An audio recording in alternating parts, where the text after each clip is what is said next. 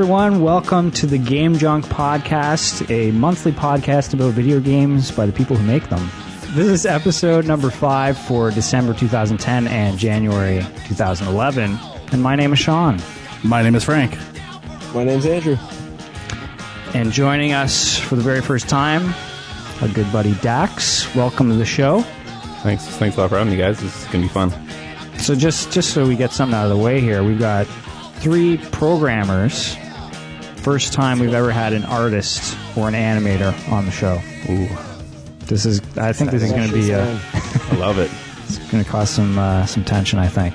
So uh, so as we've uh, been leading up to, this is our year end podcast. We're going to be counting down our top ten games of 2010.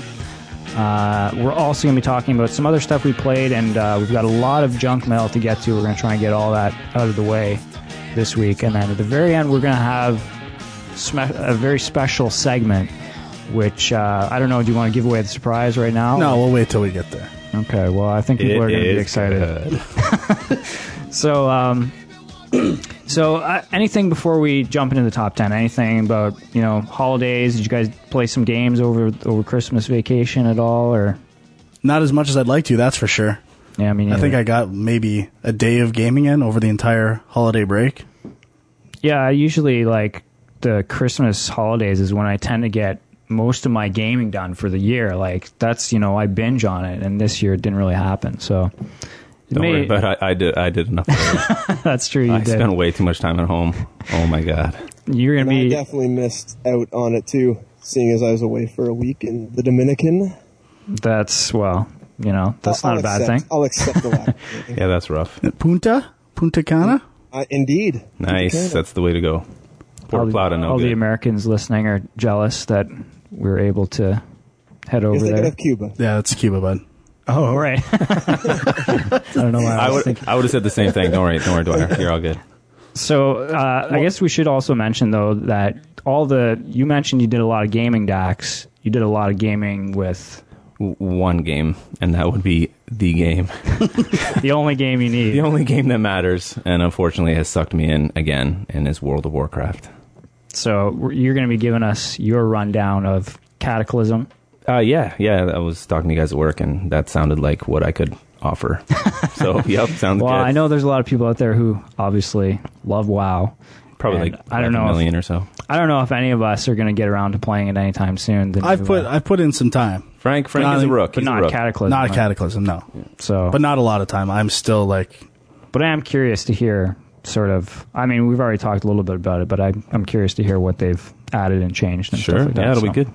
I, one other announcement. Okay. Small. Uh, a happy birthday to uh, a guest that's been on the show, Papa de Caparici. Oh yeah, It's his birthday today, so I'm sure he won't be listening to it on his birthday, but Birthday PC. Definitely giving Yeah. a shout out to PC. Happy birthday, man. and it was your birthday not too long ago too, Dak. So That's true. But I'm not. I'm not a guest happy on the show. birthdays I'm- I'm all a guest. around. Thank you. So, um, I guess we should just get into this. I have a feeling Fuck this it. is this Let's is do going to be long. Like if anybody listened to the Film Junkie year end podcast, it went pretty long. We'll see what happens with this. I don't this think one. it's going to be quite as long. Probably not. A lot of lot of repeats, I think. So, uh, so Dax, how how do you want to work this? Because I know you you have a few games you played this year. Are you actually going to give us your, gonna your lead top 3 I'm gonna lead something? it off. I'm yeah, gonna lead off. yeah. the- Lead us off with your top three. my top three Xbox 360 games.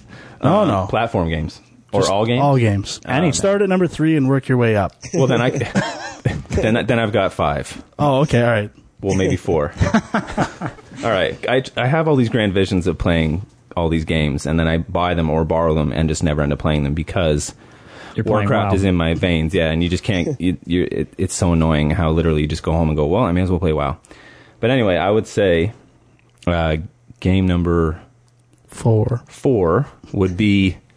Uh, ooh, I'll go with Red Dead because I really did enjoy Red Dead Redemption, but um, I still haven't finished it. So it's one of those ones that kind of like took off, you know, screaming, and then uh, I forgot it. I didn't play it for a while. Started again, and then I've kind of stalled out. So, uh, but it's a great game. I mean, it's a beautiful game, and it's a lot of fun to play. And I love the whole cowboy thing, so it's a lot of fun.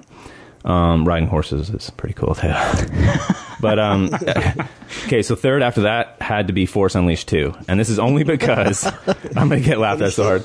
Yeah, I finished it for one. And actually, I went on a huge bender for this game. And I, didn't you finish it on Unleashed, Force I Unleashed did. I, mode? I unleashed the shit out of that game. I, they couldn't stop me. I, I almost got all the achievements, but I wasn't going to sit down. I tried to be like Frank and I tried to be like our buddy Dan. I just couldn't do it. Like I was trying to get Nobody can be like Frank. Yeah, so I went and forget it. But I played that game a lot, and I also uh, back ended that with uh, Force, the first one, Force Unleashed, or what is the first one? Force Academy. What is it called? Force Unleashed. Was it Force? That's Force it. Unleashed But one. Force Unleashed one.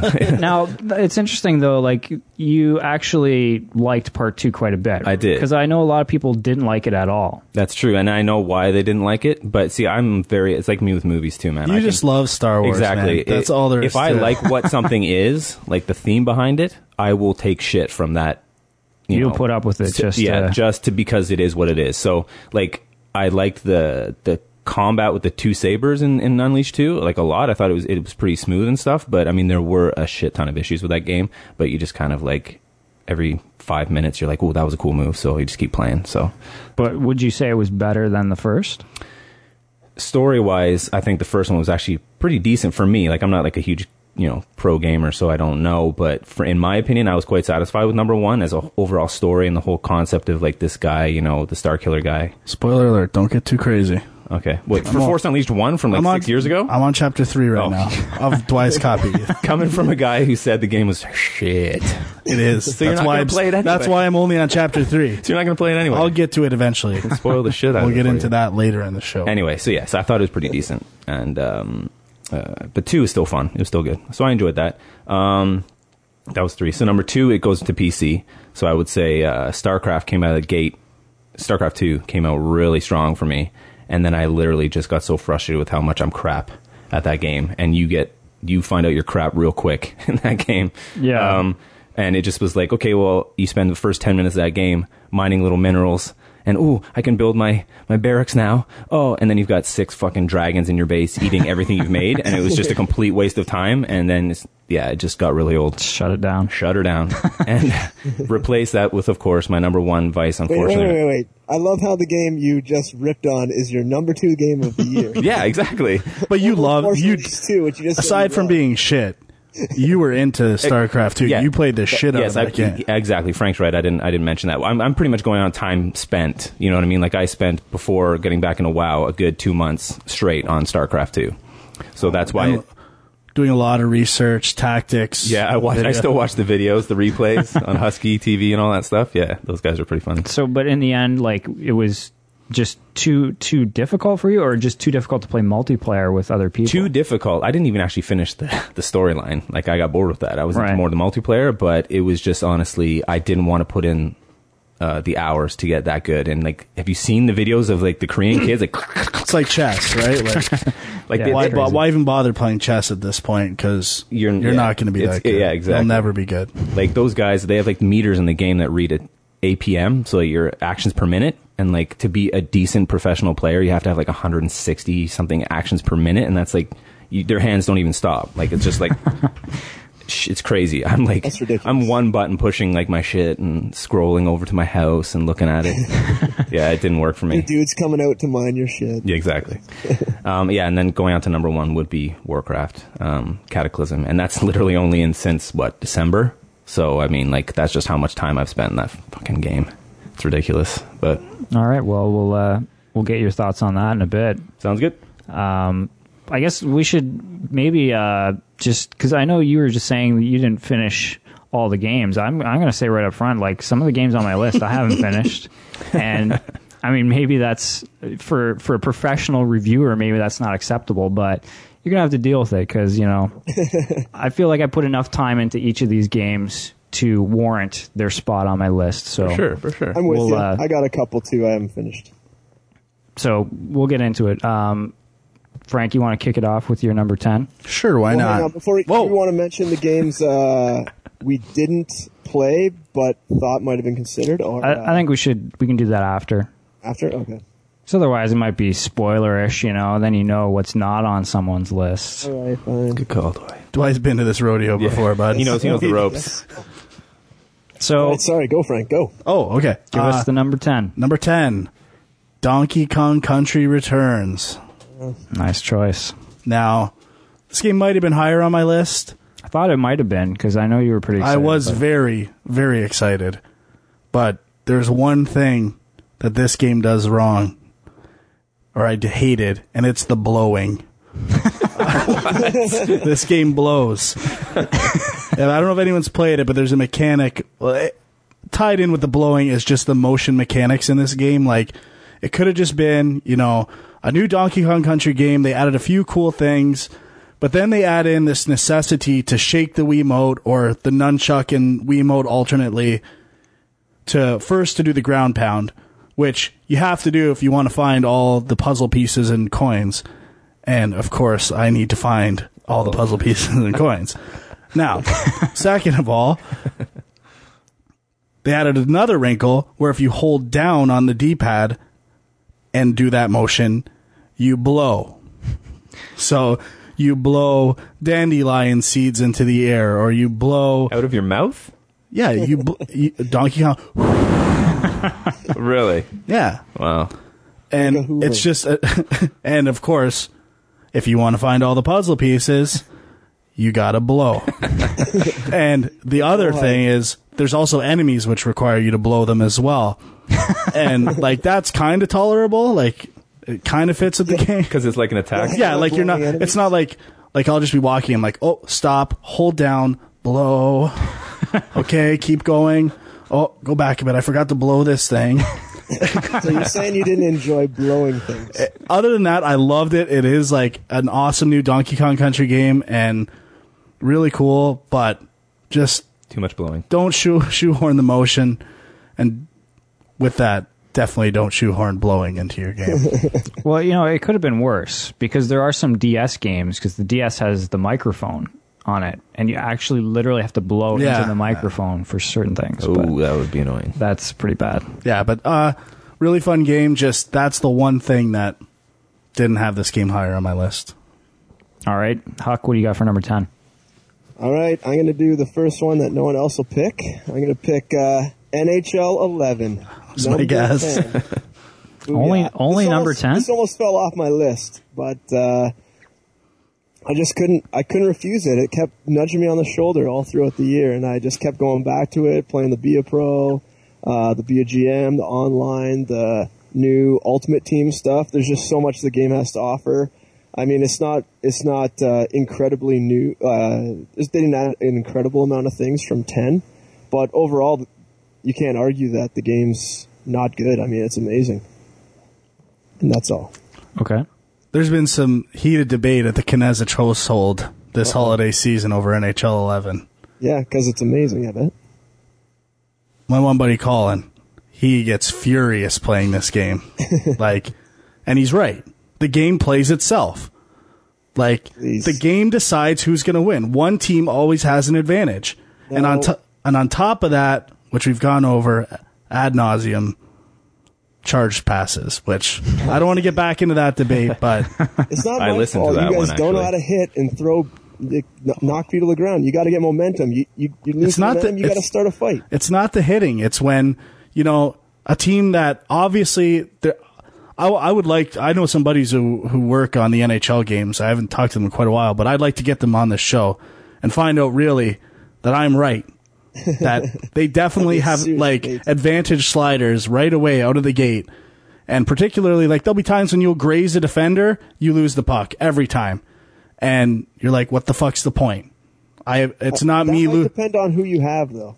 a little bit, and I hate that too. That's just in general, but with sports games, But that's that's why it's balanced that way. That's why you have a team, right? Everybody's anyway, we've been over, we've we've done this before, Yeah, but this I res- up in I a res- half an hour debate. I respect Huck's pick nonetheless.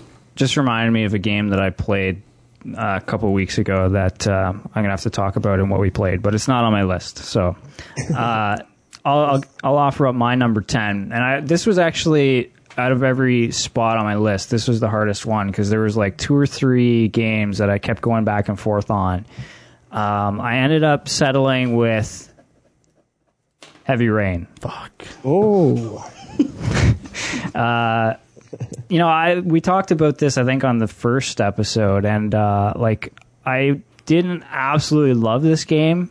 Like I feel like there's a lot of issues with it, but there there's so many interesting things they do with in terms of storytelling in this game, in terms of like just doing something different. And like I think this is the direction that games need to go in. I just think you know they didn't have the voice acting where it needed to be. Uh, some of the ways that the the branching storylines work was a little unsatisfying, but in in theory, I like the idea of this kind of game where it's it's a, a, a really good story and it's not just you know shooting bad guys. There's other stuff going on. So um, yeah, I'm I'm tipping my hat to Heavy Rain and uh, knocked a few others off my list. So what do you got? I don't know. It's um, heavy rain. Just to talk about heavy rain for a second, like I really liked it while I was playing it, but I don't remember that much from it. Like it doesn't stick in my head as being. But is that because it came out in like February? I don't think so because I got a lot of games that came out early in the year on my list, and I think it was more I at the ending to me I wasn't a huge fan of. excuse me, and uh, I don't know. The controls do have issues. Like it's an interesting idea, but there are some issues with it. Yeah, and I mean, again, it was it certainly is not, you know, would never be super high on my list because there was too many other good games this year. But I feel like this deserves to be mentioned, so it's my number ten. All right. So my number nine Yep, is Wait, Su- can I inter- interrupt real quick? You your may. number five. No, I don't know. I um, have not played Heavy Rain. Okay, Surprise. My number nine is Super Meat Boy. okay, Really fun game. I, sp- I remember spending a ton of time right when it came out. I haven't played it as much. I had a very frustrating experience where I moved my game profile onto a USB stick, which reformatted itself somehow updating through Microsoft, and I lost all my save data. Like I had A plus, like a ton of levels, and once that happened, I was just super pissed. So, that yeah, that sucks. oh man, I was furious. And you still went back and played it again? No, I haven't yet. That's the Oh, thing. I will. I will go back and start over, but I just And that kind of shit happens to me. when I play it and I think about it, what happened? I'm not mad at Super Meat Boy. I'm just mad, and that reminds me of that anger. Right. So it like straight up erased your like gamer scores and all that for it. yeah, like I had formatted a USB, and I've had nothing but problems with this to store Microsoft data, and like I moved my profiles to play at work in the games, uh, and like I put it in at my thing at work, and it connect it was like connecting to Xbox Live or something, and it ref- I don't even know it reformatted it. I know like I sound like a tech technological idiot, like "Well, I did it in a pro. I know what the fuck I'm doing, and this is not what should have happened. So anyway, Super Meat Boy, it's tons of fun. I love the quick short levels, like completely consumable, and I don't know if you haven't checked it out, you got to. The warp zones are amazing. I know that. I think I thought that was what would hook Dwight see, playing a warp zone, and Yeah, well, um, I guess I might as well say this is also my number nine. hey now, Ooh. And uh, y- I think, like, f- for one, this was a big year for indie games, and uh, like this was almost kind of like the the poster child for indie games because I mean they have the whole thing where you can unlock characters from other indie games in Super Meat Boy.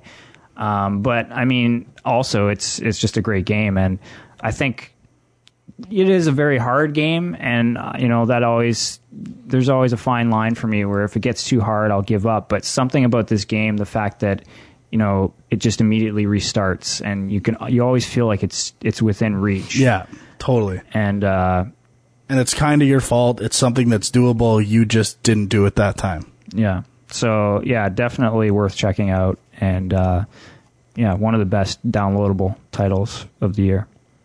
And I guess I'll jump in here and say I didn't play Super Meat Boy, and it's not on my list. It's okay. I didn't play Super Meat Boy either. So my number nine actually is uh, Fable Three.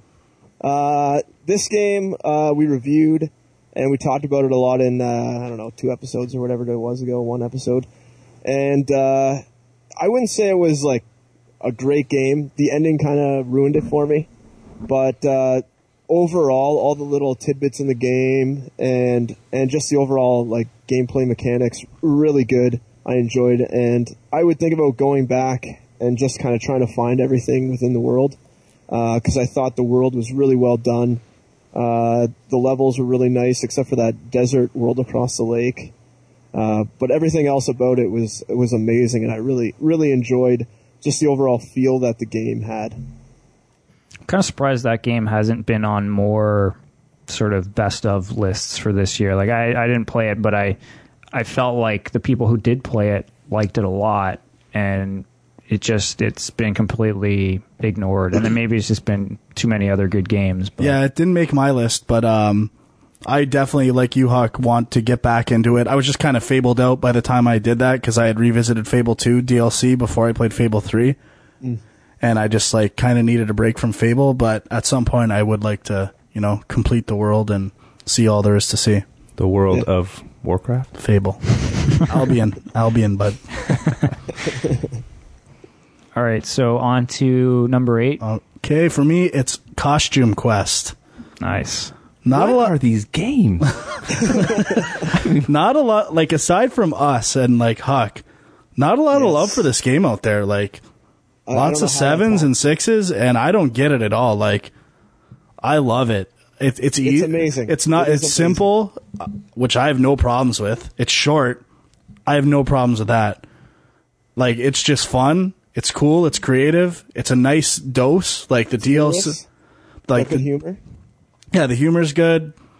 Like the RPG system is kind of fun, but it doesn't overstay its welcome. I think the problem with this game would have been if it was long and extended, right? Like, Yeah, it's the perfect amount. yeah, when they do DLC, they in- they introduce some new ideas. You play them, you experience the ideas, and that's it. It doesn't, you know, try to get blood out of a stone. It just it's there, and you should like it. If you don't, you're fucked.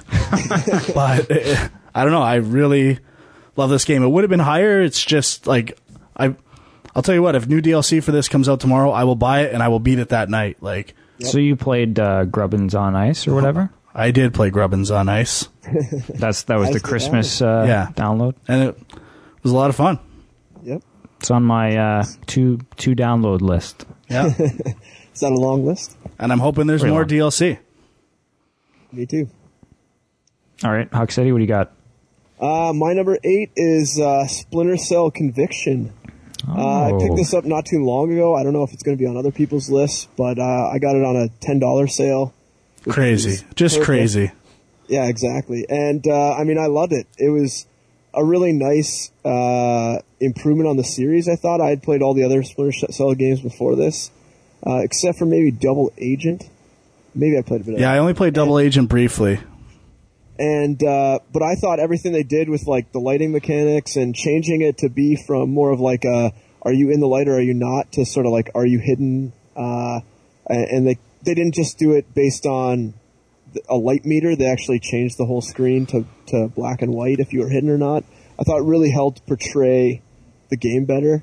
And just like the storytelling aspects with sort of like those uh, projected videos while you're interacting with someone really really were a nice step forward and and uh, I never played the multiplayer which I hear is one of the best parts of the game uh, but I still liked it a lot and would We should do that up, Huck. why it's my number I might as well jump in. It's my number seven. So, Uh-oh. and, and, and skip Dwyer's eight I'll take it. well, we'll get to it, but like, it just streamlined everything. Like, it wasn't complicated at all, the stealth aspects, but it wasn't shallow either. Do you know what I mean? Like, there's all the lighting stuff, trap stuff, you know, Yeah, cover I- systems, but none of it feels cumbersome. And Yeah, I got caught a couple times, but never to the point of extreme frustration where I wanted to quit. Like, you know, I had to redo a couple levels here and there. yeah, Uh, like a few times, but it, it wasn't a big deal. I didn't, I didn't feel like the game was cheating me or anything like that. Uh, it, it, I, n- I never ran into that situation like that. yeah, like super polished, everything about it, like the presentation, all the like the cover stuff, like telling you where to go, what to do, what's available to you. Yeah. Like AI, especially with stealth games. and- Yeah, like especially with stealth games and stuff, it's like I'm sure they have an optimal path in mind or a couple optimal paths and until you find it, you're kind of screwed and a lot of times finding it is the tough part. And I don't think that was the case with this game at all. Executing was the challenge the way it should be. Yeah, the only thing I I do kind of like the stealth aspect. Like, I guarantee if you were to go back and play, well, I know they're coming out with the HD games, uh, but if you play like the first Splinter Cell compared to this one, it's like it's completely different. This one you could almost go through and run and gun the whole way, whereas if you run and gun in the in the first one, you'd probably be dead in, in two minutes. I did Like it- play that game actually. it puts a lot more emphasis on the stealth aspect and trying to avoid people, whereas this one is like, yeah, you can avoid people, but most likely you're going to have to shoot a bunch of people along the way. But in the same thing, I did find the first one, the first few in the series, like much more cumbersome. Yeah, Like trying to do You things. Be a lot and- more patient. Yeah, exactly.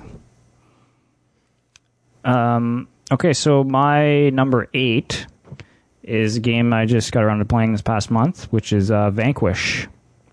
I just played that as well. And uh, I, you know, this is obviously one that kind of has been overlooked a little bit so far uh, because it came out during the the holiday rush or whatever. And uh, I think the name sounds a little generic, but uh, basically, it's it's. I would describe it as like a Japanese version of Gears of War. Like it's it's a third person shooter with like a cover mechanic, but you're fighting giant mech robots, and it's very hyper uh, like just the speed at which you move. There's a mechanic where you can slide along the ground really fast uh, to get from like point to point, and uh, you're just like you're wearing sort of like a smaller mech suit, I guess it is. And uh, I just had a ton of fun with it. The story and like the voice acting and stuff is pretty bad, pretty cheesy, but in some ways it's kind of Yeah, of it wasn't like, as bad as I thought. Like I had heard that too, but It, it was it kind of fits the game. yeah, it was kind of fun in a way. Like there's one guy who's with you for most of the missions, and he's like this just really big, muscular, like military hunk. guy. He's a hunk. Yeah, and he just Dreamboat, if he's you will. just like hilariously cliched and uh yeah, I mean I think this is a game that probably, you know, sometime this year it'll probably get marked down and people will start to discover it and it's a little short too. I haven't finished it, but I'm pretty close to the end and uh you know, whatever, that's okay by me, but I know that bothers some people. So that's my number 8. Sounds like I'd love that game because I crushed Gears of War 2. Like I've logged so many hours on Horde mode in that game. Yeah? Oh my god. Yeah, I I I finished uh, co-op like only one time, like the game, the story once, just because my friend Joe like basically said, "Hey, let's play and get the story." I didn't care at all. I was like, I was horde mode all the way, and so I love that kind of shit. So I'm sure I'd like that game actually. There's none of that in Vanquish though. It's It's only a single just the single Just, player. but I mean the whole con, like get the Gears of War game style. On I love that. Gears of War on Coke in Japan. basically. but it is good. And, and I, I don't have a problem with shooting giant robots either. That sounds Yeah. pretty fun. yeah. Exactly. Yeah. so we did my number seven. Uh, Huck, you're yep. Uh, my number seven might be a little off the board, but I'm going with uh, GoldenEye for the Wii. Uh, I haven't really seen this on any boards or any lists, kind of like Dwyer was saying with Fable 3. Uh, but I actually got into it. I found some controls that worked for me with the Wiimote, and uh, I think they did a really good job. I mean, they ob- there's the obvious limitations of the Wii with like the number of guys on the screen and the effects, and uh, there were some issues I had that I talked about in another podcast with the standard cables, but uh, I got into it. I really liked it. I, I and I think uh, it's really kind of flown under the radar. And once again, I haven't played the multiplayer, but uh, so I'm basing it si- simply on the single player. But they did a really good job with the mechanics. Um, I thought I thought everything they added and everything they smoothed out uh, really worked well. Yeah, well, it's it's not on my list, but um, it's an honorable mention for me, and it's, I mean, it's definitely the best Bond game I've played in quite a while, and I mean, I haven't played the last two or so that have come out. I, I didn't play Bloodstone this year either, but um, yeah, I mean, aside from the fact that it's you know a really good looking shooter on the Wii, uh, I still think it's an amazing game. Beyond that, so. I played the multiplayer briefly. Haven't played single player, and I wasn't very impressed. So the multiplayer definitely the definitely doesn't the- look too good. The visuals suffer That's big time, sure. but I love the fact that they at least offer the option to play four player split screen if you want. Um, Were you guys doing four or two?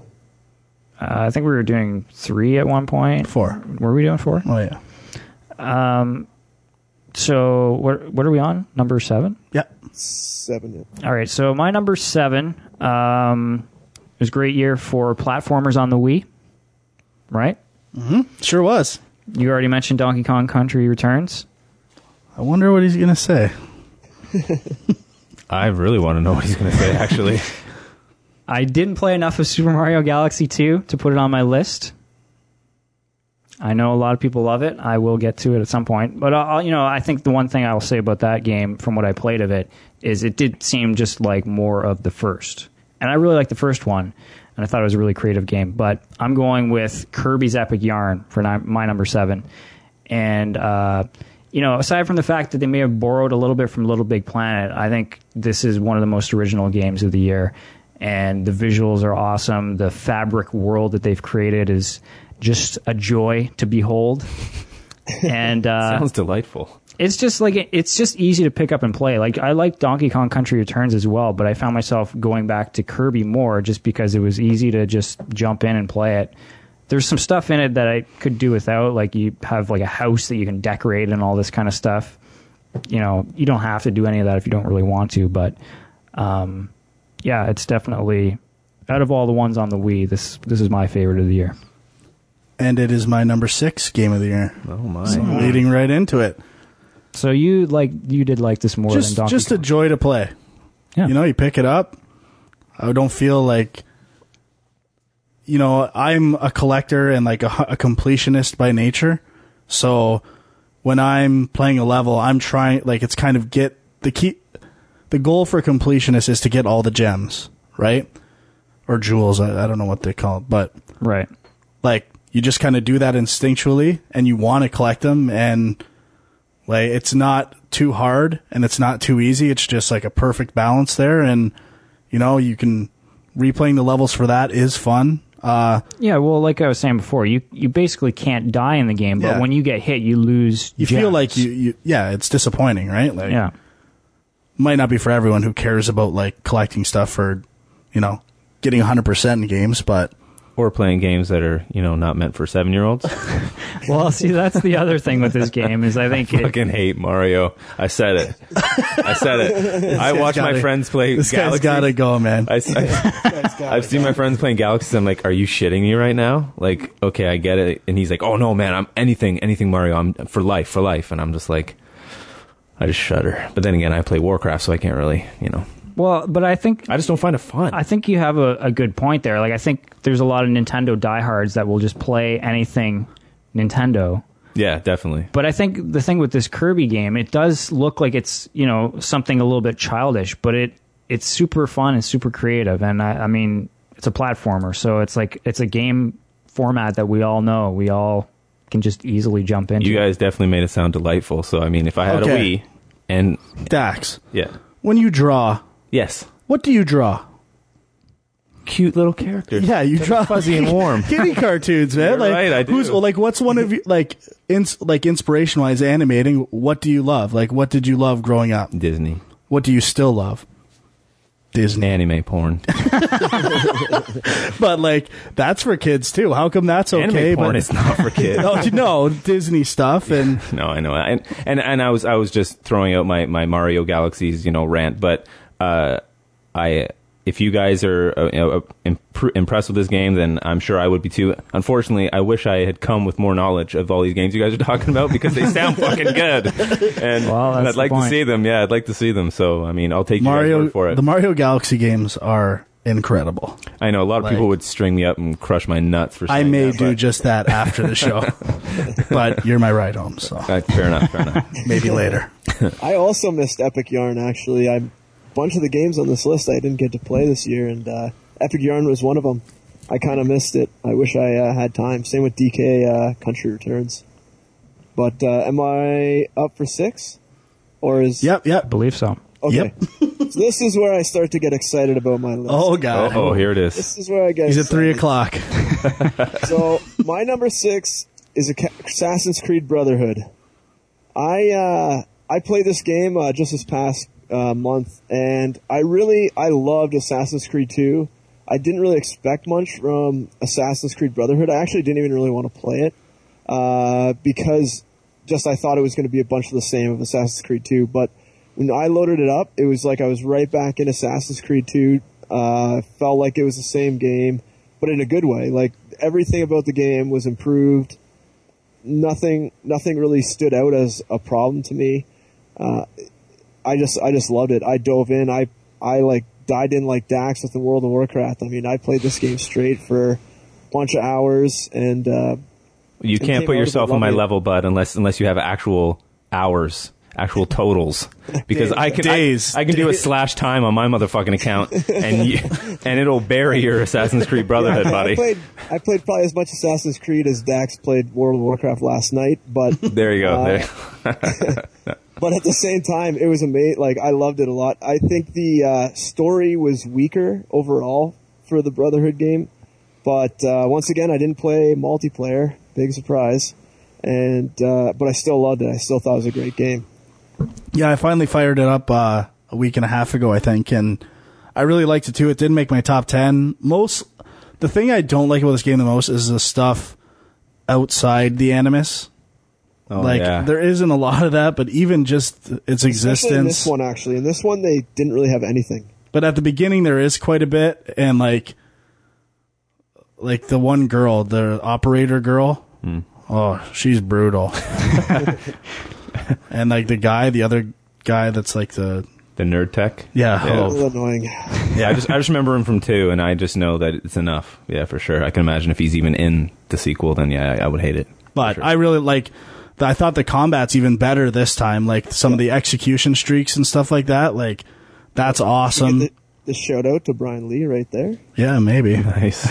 because Just it's did it. because it's because it's amazing. Like, uh, well, probably my favorite thing in like that's new in the game. Um, I'm not a huge fan of the the Borgia towers, particularly Yeah, like the ones that flee.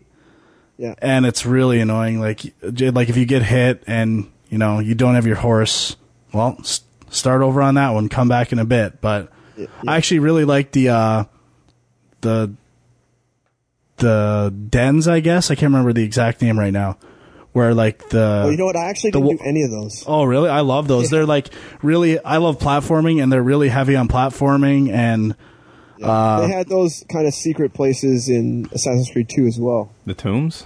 Yeah, Yeah. but these ones were really good. Like, although I've played a few of them so far, and I love them. So, yeah, I'm definitely. That's probably I'll probably finish that in the next week or two.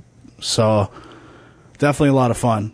So you guys didn't find it? I mean, I played it really quick the other day on PS3, and I kind of felt that maybe the controls were a bit floatier. Did you find it was no different at all? No, kind of the same to me. What I was used to. Yeah, okay. Because I don't know, maybe it's just because it was a PS3 controller versus what I'm used to on an Xbox. yeah, but- CPS3 sucks. Oh, easy. Um, Why don't you go play your Commodore, bud? The story, right? Yeah. How do you I feel- found it was a little lacking. Like, how do you feel about the, like, I don't know, the the whole world implications? Like, this is something. As a movie, I would compare Tron, where they try to take the story from like in these animus type things and expose it to, you know, it's a danger to all mankind. Yeah. Kind of like Tron with people escaping from Tron, and it has effects to the world. Like, do, do, I think there could be a case for like keeping the story just in the animus. Like, I don't think. Actually, did you know what? Like, you know how at the end of every like chapter you can kind of leave the Animus, or actually at any time. Yeah, Did you ever find anything outside of the Animus? I did find the one required thing to get an achievement. Yes, Oh god! one of five possible ones. But was For there, the- for there the, uh, stuff out there? I couldn't. Yeah, there's. F- I think there's five collectibles, and then you have to check your email for another achievement. So I, Oh, okay. I I made sure I covered those always bases. I was like, I didn't understand the point of having that because I would leave and then go walk around and they'd be like, come back in 10 minutes or whatever the hell that bitch would tell you. And I couldn't find anything. And really the only thing out there is, uh, to find some collectibles for your Yeah. achievements. I, I believe so. I, I could be wrong. Like I said, I haven't. Uh, I haven't finished it yet. So Oh, But see, for yes. me, I find that. Really like, sorry, go so- ahead. no, go.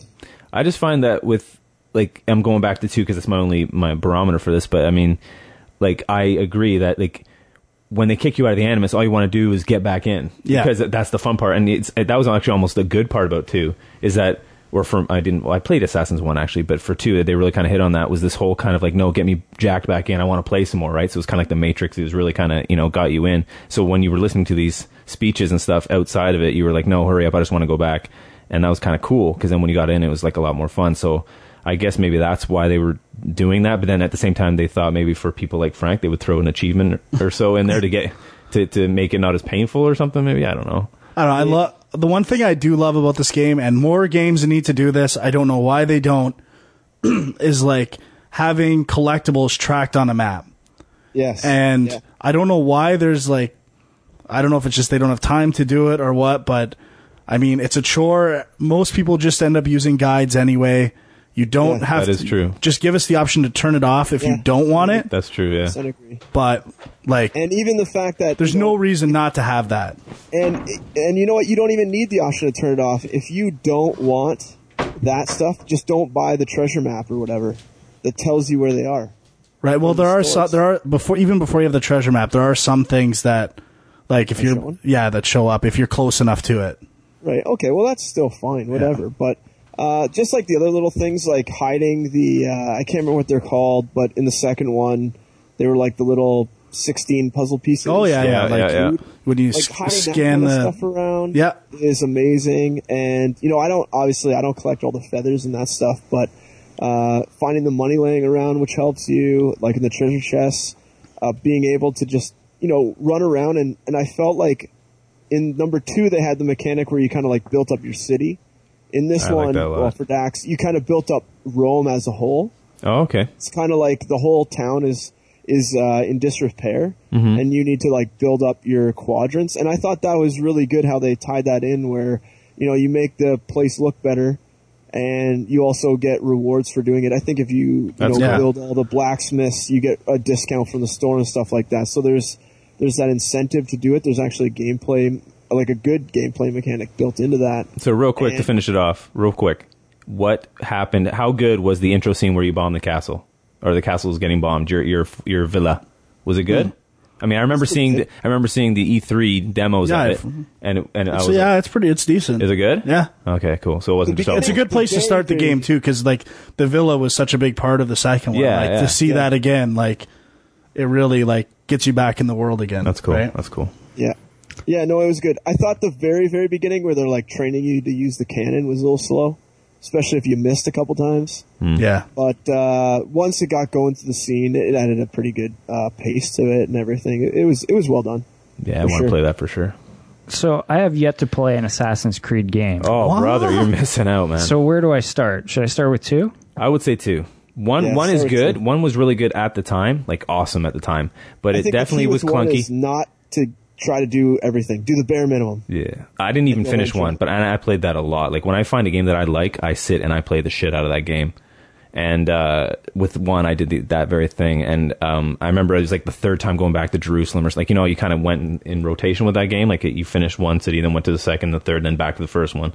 By the time I got to back second Jerusalem, I was just like, okay, enough of this game. But I did really, really like it. Like that's it was really awesome. But for gameplay and stuff like that, and, and ease and the fun factor kind of jumped in in two. I would say that's a good place to start for sure, in my opinion. I don't know what you guys think. Definitely, I agree. Okay. Uh, so we on to mine number six. I think Uh, so. Yep. All right, so um, people are probably going to start to realize I've got a few downloadable indie type titles on my list. Uh, my number six is Limbo, which when it came out was a pretty big deal. Like, seemed like everybody was, you know, proclaiming it as like this amazing artsy indie game. And when I started playing it, I thought it was going to be a masterpiece. And then in the end, it didn't quite live up to what I thought it was going to be, but it was still a pretty awesome game. And um, yeah, I mean, I think definitely it's one of the top uh, top downloadable games of the year. And if you haven't had a chance to check it out yet, you should because I mean it's me. it's a platformer with puzzles, but it's it's got this really cool sort of black and white art style to it, and it's got a great atmosphere. And uh, you know whether or not there is a story there it kind of is there but you know it's it depends what you want to read into it i guess but i kind of like that about it so uh, I haven't played this game yet. Is it only on uh, 360? i believe so yeah Yeah, I think so. Okay. i think it may not even actually be considered an indie game because i'm pretty sure microsoft like Gave them a ton of money. yeah something like that so um so number five All right, number five for me is God of War three. what Yep. I uh, I love this game. I tore right through it. I love the series. I overhyped everything about this game. Tell us about it, bud. Tell us about Dax is there for. I love the Forge.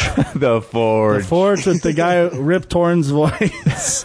I love everything about the Forge, and I built that thing up to Epic proportions. yeah, and it let it let everyone down. Absolutely. Can I can I jump in here real quick with a real quick story? Yeah. We're out getting juiced one night, right, at a bar. St. Patrick's Day. St. Patrick's Day, right? So, GG, everybody, we're all there.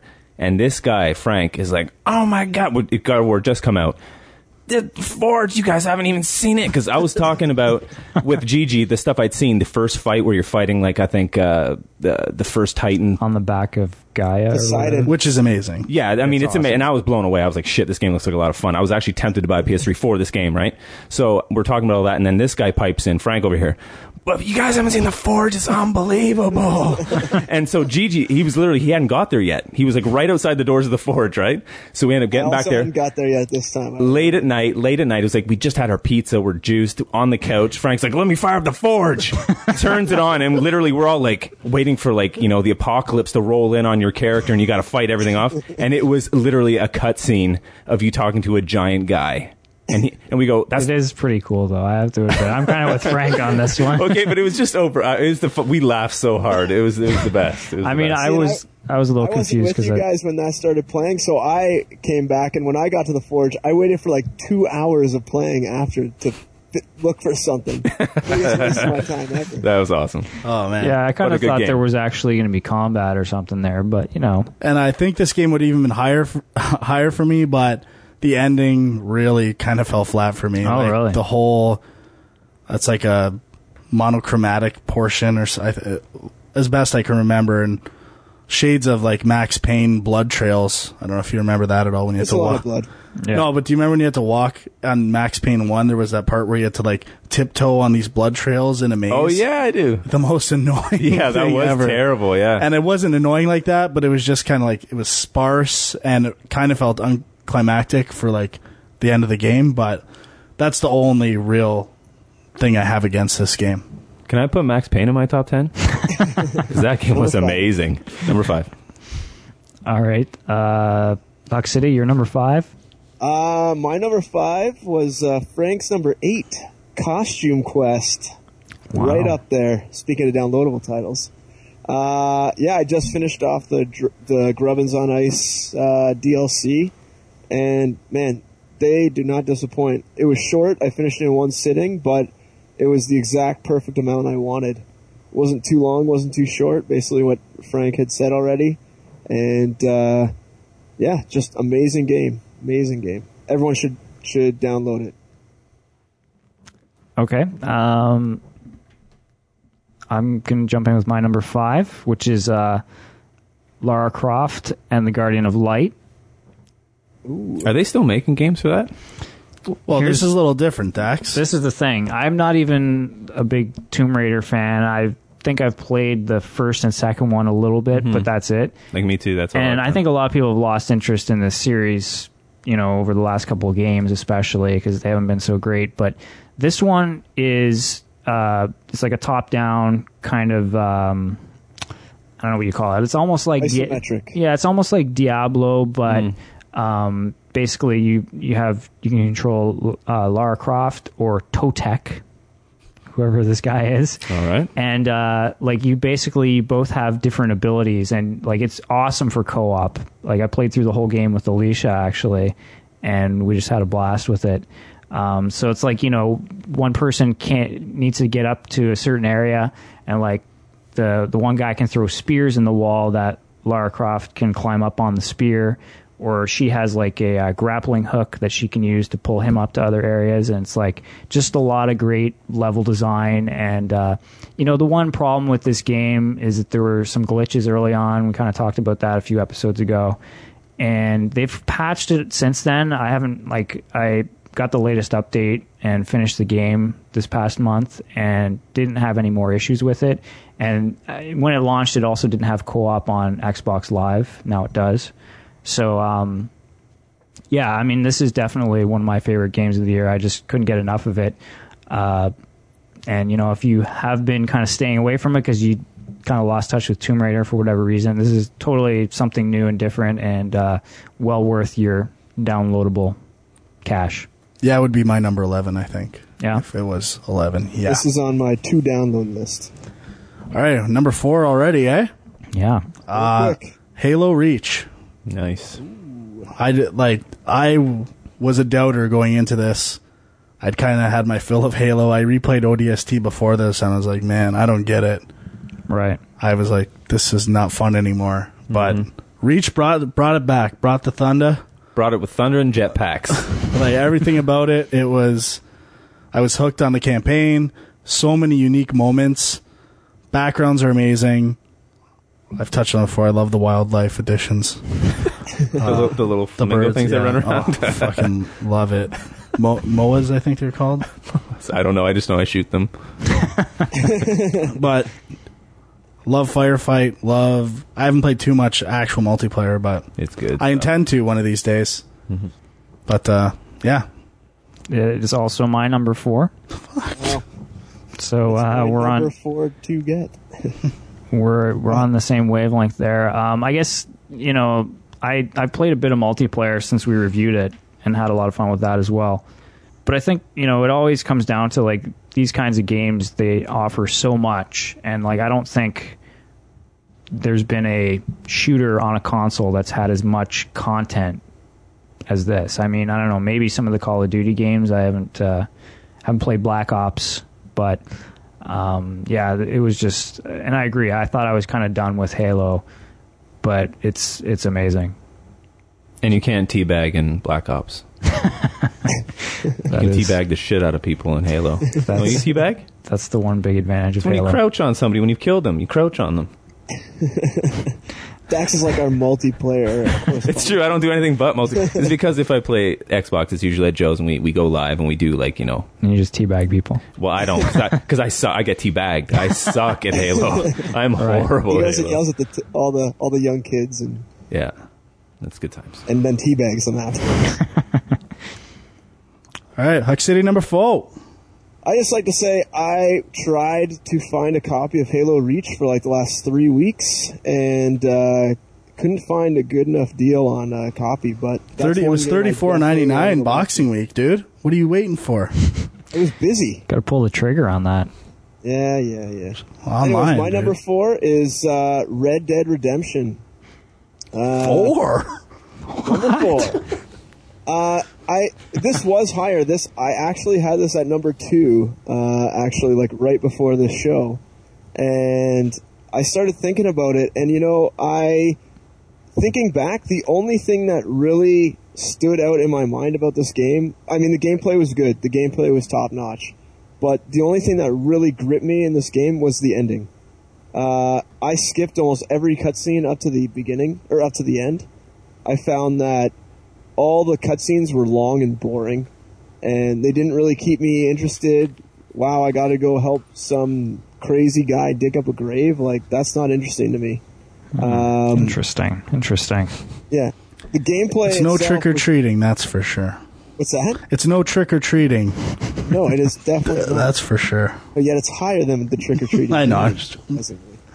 I'm just- Uh, but I mean, the gameplay itself, the horse mechanics, shooting, everything's top notch about the game. Uh, the missions are pretty well, pretty well designed. Uh, I like the hunting aspect, going to find like little things, uh, collectibles. I love hunting. Uh, like, it the is the cities game I thought were a good size, not too big. Uh, just like you know, ten houses per per city or whatever, perfect size. And um, yeah, I'm gonna leave it at that because I'm sure it's uh, you guys will have something to say about it too. Oh yeah. I think so. All right. Um, So me, number three? Number three. Yeah. All right, Super Mario Galaxy 2.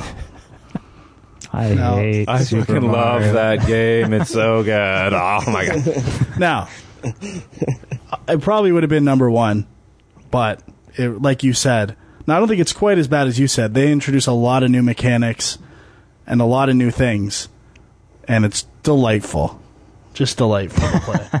but it is kind of more of the same. So, but like these games are lessons in game design. Like uh, everyone who makes games, I'm looking at you, Dax, should play the Mario games. Specifically, you know what? I agree with you. It's true. They they are very sound and very. I mean, they're they're the games they are for a reason. I They're agree so tight. Like they're, I don't know. They're always fun. I, I my biggest thing when I play today's video games, I say this phrase so much, and it fucking drives me nuts. I'll be playing. I'll be so frustrated, and I will say this. Who thought this was? No, I'll say it out loud. my, my neighbors might hear it. who thought this was fun? Like, who was making this game was like, this is fun, eh, because that's what it's supposed to be about. And like, Mario is all about that. I never get frustrated playing Mario. It's per- perfect difficulty. Now there is some stuff at the very end that's difficult, but in a good way, like a challenging. Like you got to be tits at Mario to beat this stuff. So Or six. no six year old could even come, Come close. but yeah, just amazing games. The one thing I'll say about like the Mario games, the 3D Mario games, like I, I know a lot of people think Mario 64 is like this amazing uh, milestone in gaming, and I, I guess it is in a way because I mean that and and Zelda kind of introduced the whole like Mm-hmm. Z targeting and like having the camera rotate behind your Just player. yeah, and like all just that kind think of what think of the foresight of Shigeru Miyamoto with the C buttons that were designed to rotate your camera. Right. Like have now we have a whole what? now we have a whole like that's pretty much the right stick now. Yeah, exactly. Like Yeah, That- and I that's like, I agree from a technical standpoint. These games were breakthroughs, but I haven't had as much fun with Mario ever since it went to three dimensions. I much prefer the 2D platformers and loved the new Super Mario Brothers for the Wii when that came out. more than Mario year. Galaxy? Well, Look me in the eye. Right He's I looking me in the I eye. haven't played enough of the Mario Galaxies to say for sure, but you know I'll give Mario He's no longer Galaxy. looking yeah, me in the eyes. he looked the way I saw it. I'll, they're very creative games, but I, I something about like you know the whole thing with Mario is like you you jump on enemies' heads, and doing that in 3D is just sometimes frustrating. I find. Spin attack. They changed it, dude. Get used to it. You don't jump anymore, you spin. Yeah, and then you gotta you gotta wiggle stuff, just like your problem with Donkey But Kong. no, Country it's, Returns. it's Mario is the one game that does it right. yeah, And like just Wiggling is not the same as blow. the accentuation of like the like the pointing device is kind of optional in a way, but still like incredibly addicting. Like trying to collect like the the stars with the yeah. I, can't, I don't know why I can't remember what they're called. Stars, I guess. Stars, I Star think. bits. Star bits. they're bits, Dwight. They're bits. so I don't know. They're amazing. Fuck, so good. I might go play. and play yet it it's only your number three. only because of originality. Hmm. And See, that's an interesting It's- question. it- I mean, like, it was a does- showdown for the top three. I I considered it for my number one. like is a solid sequel to an already great game franchise franchise like should it be penalized for that i mean i don't know i feel like i always want to you know single out the things that are innovative and new Yeah. but i don't know sometimes that you, uh, sometimes that How do you matter. improve on perfection? It's not their fault. yeah exactly all right uh huck you're number three Uh, my number three is God of War 3. Uh, I had this a little lower, probably around five actually. Uh, right before we went on again, I switched it up, and uh, I just I I started remembering uh, like this game was what in February. This is quite a while ago. Uh, this game came out, and I just felt like from the graphics to the the gameplay to the sheer scale of the enemies, uh, this game had it all, and and they just delivered on almost everything. I, I agree with Frank that the story was definitely weaker in this one. Definitely the weakest storyline uh, God of War game. But I I thought that the end boss was pretty memorable in just like his difficulty. Actually, I had a, I had a bit of trouble with him, and I think that just made it not little, to not to make a joke. what was the end boss again? Like, Uh, are we talking was- about this? Like, are we talking about like the almost uh the mortal? Like, it was like a, almost a two D Yeah, fighter yeah. portion. Yeah, Yeah, that was fight. awesome. Yeah, I just want to make that sure guy. that I'm not because you said it was the most memorable, and it sounds like I'm making a backhanded joke, but I wasn't. I just want to make sure we're on the same page. yeah yeah. the Zeus kind of Mortal Kombat fight. yeah. Uh, yeah, I just thought, you know, they just innovated on everything. Some parts were a little slow. I think that I I, I haven't played it in a while, but the uh, I think I remember that like sort of puzzle level uh, where you're kind of in the cube, being a little slow, and having I Oh, the labyrinth. The uh, labyrinth. yeah, it might have been the labyrinth, being a little slow. But other than that, uh, the game was great. I liked it. I thought I think that team as a whole really has the action genre down pat with all their animation. Like Dax can probably appreciate the animation Yeah, it's pretty. uh, they got going. They they got it down pat. All right, so uh, I'm going to go in the complete opposite direction for my number three. Uh, I'm going with the little indie game that I just uh, started playing. Let me guess. Oh, never mind. Go on. What were you going to say? I I was gonna say probably your number one. so just go on. No, I don't think you were. Does this Uh, does this game begin with a V? It begins and ends with a V. Oh, that's what I thought. So uh, the game is called VVVVVV. the letter V six times. Uh, and I'm guessing a lot of people haven't heard of it. I've been kind of talking about it a bit on Twitter and I posted about it on my, my blog. I heard about this at the very beginning of the year, kind of forgot about it. And somehow, uh, with all the Steam sales that were going on, uh, I downloaded a bunch of games and I bought a pack that happened to have this game in it. And I was like, oh, yeah, I remembered. I wanted to try that. Loaded it up and was completely hooked on this game. And it's it's the graphics are Commodore 64 style, so you know Oh, I'm gonna like that. why. The the soundtrack is like you know chip tune, eight bit music. what do you expect? So with you know name I'm gonna like that. V, V, V, V. It's literally This like it's cupping it's cupping 1985. Dwight's balls and stroking it simultaneously. But the thing is, the thing that I thought was amazing about this game was the level design. Like the the whole mechanic. It's basically a platformer, but the only mechanic in the game is you can flip from being on the ground to being on the ceiling.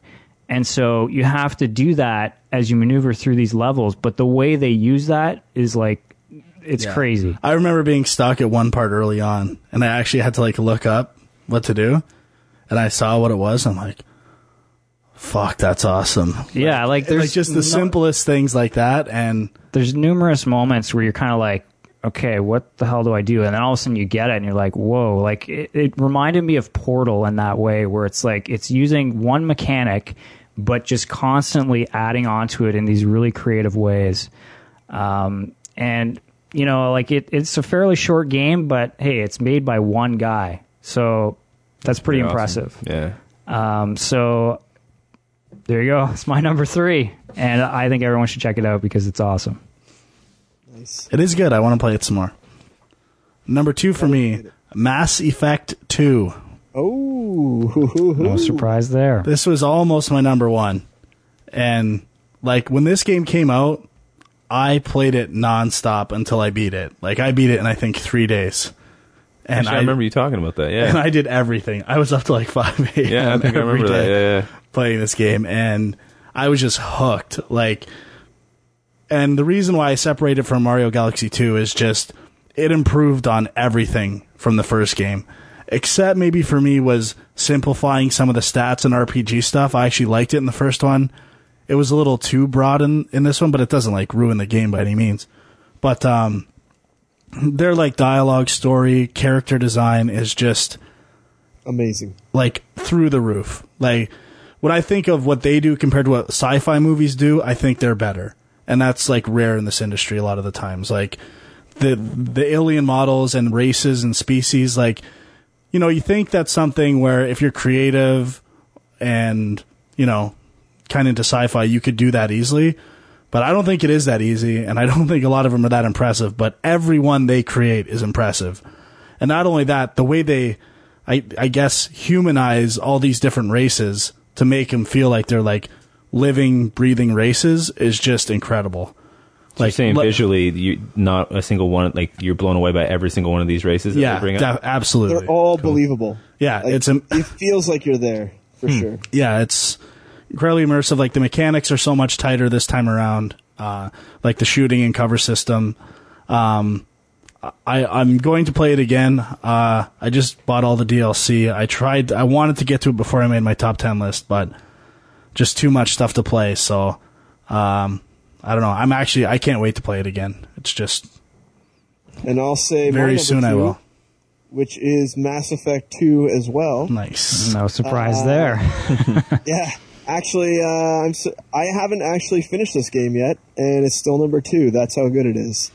Uh, I just I love Mass Effect One, and the only thing I really didn't like about this game was I felt like the inventory system was almost a little too basic. Yeah.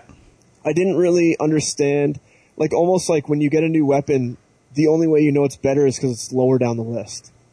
And, you know, there's no real stat. It doesn't really tell you, you know, hey, pick this weapon instead.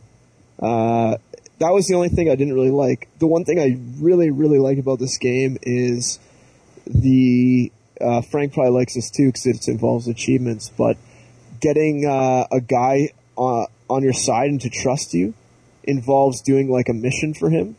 And I felt like those missions are so well done uh, that it really adds a lot to the side characters. And it just brings the whole sort of like team and like uh, mission together as a whole.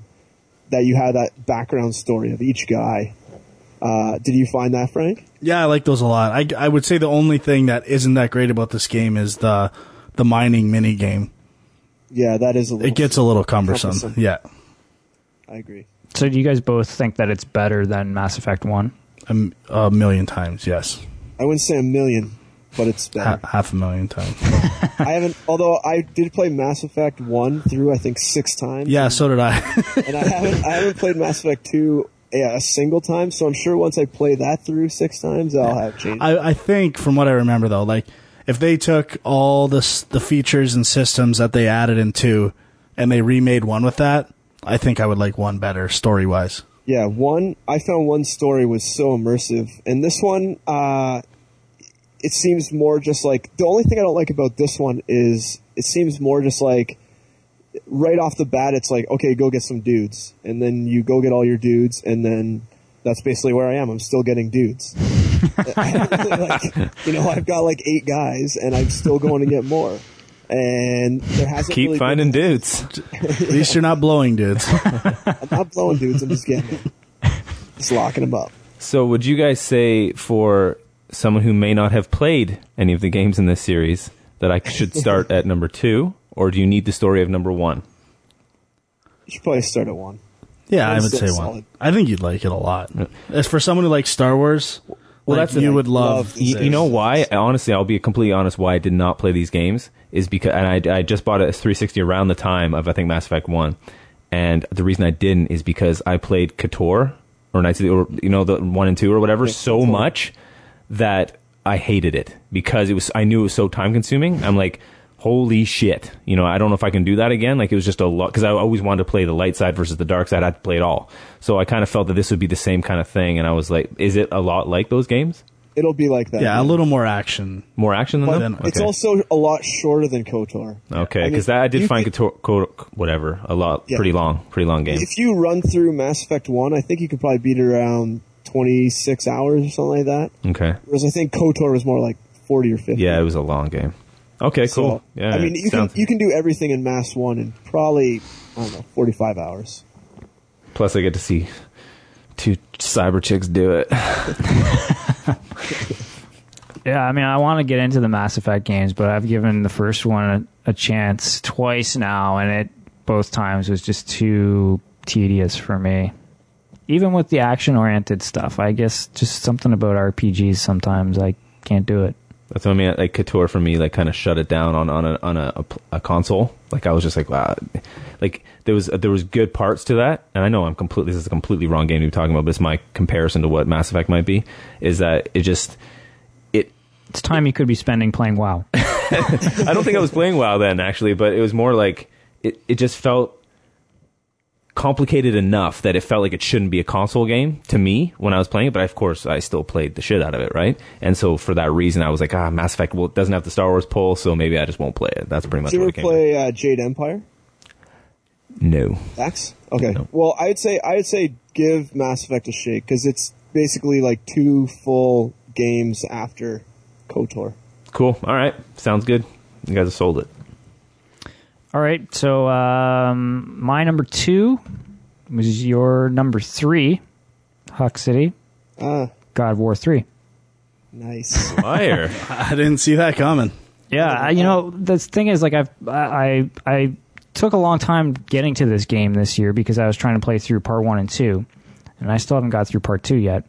Um, but I was starting to feel, and then I played the the first PSP game, and then the second one came out, and I haven't played that yet. But I was starting to feel burnt out on God of War, but finally got around to putting in part three, and it's like insane. Like I could not believe, and like I haven't finished it, so maybe the story will let me down in the end. But I was like up to where I am now. I'm like loving it, and I think they've just got to a point where all the the controls and everything are so like polished and perfect, and like I love that they have some puzzle elements, not too much, just just the right amount.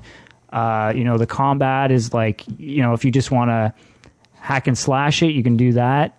If you if you want to apply some strategy, you can do that. Um, and I mean, really though, it it's the scale of this game, like you were saying, Huck. Like it's God of War. You're fighting massive gods, Titans. and they manage to make you feel like you're doing that, uh, which is pretty crazy. So yeah, and I mean, I know some people look at something like this where it's like the third installment in a popular franchise. They've got like unlimited money, unlimited manpower and resources, and it's like, well, of course it's going to be good. But then I think you know to to take a project this size and still manage to put out something this tight takes a lot of talent, and uh, it's a very impressive game. Especially Sticking when to you the look vision. at the puzzles. The puzzles are are really good throughout the whole game, and you know puzzles aren't something you could just throw together and have them work in two seconds. I mean, it takes a lot of time to polish them up and make sure they're right. Yeah. And you know, I never really came across a puzzle that I was frustrated at or didn't know where to go. Uh, you know, after you know a couple minutes of searching around, you knew where to go.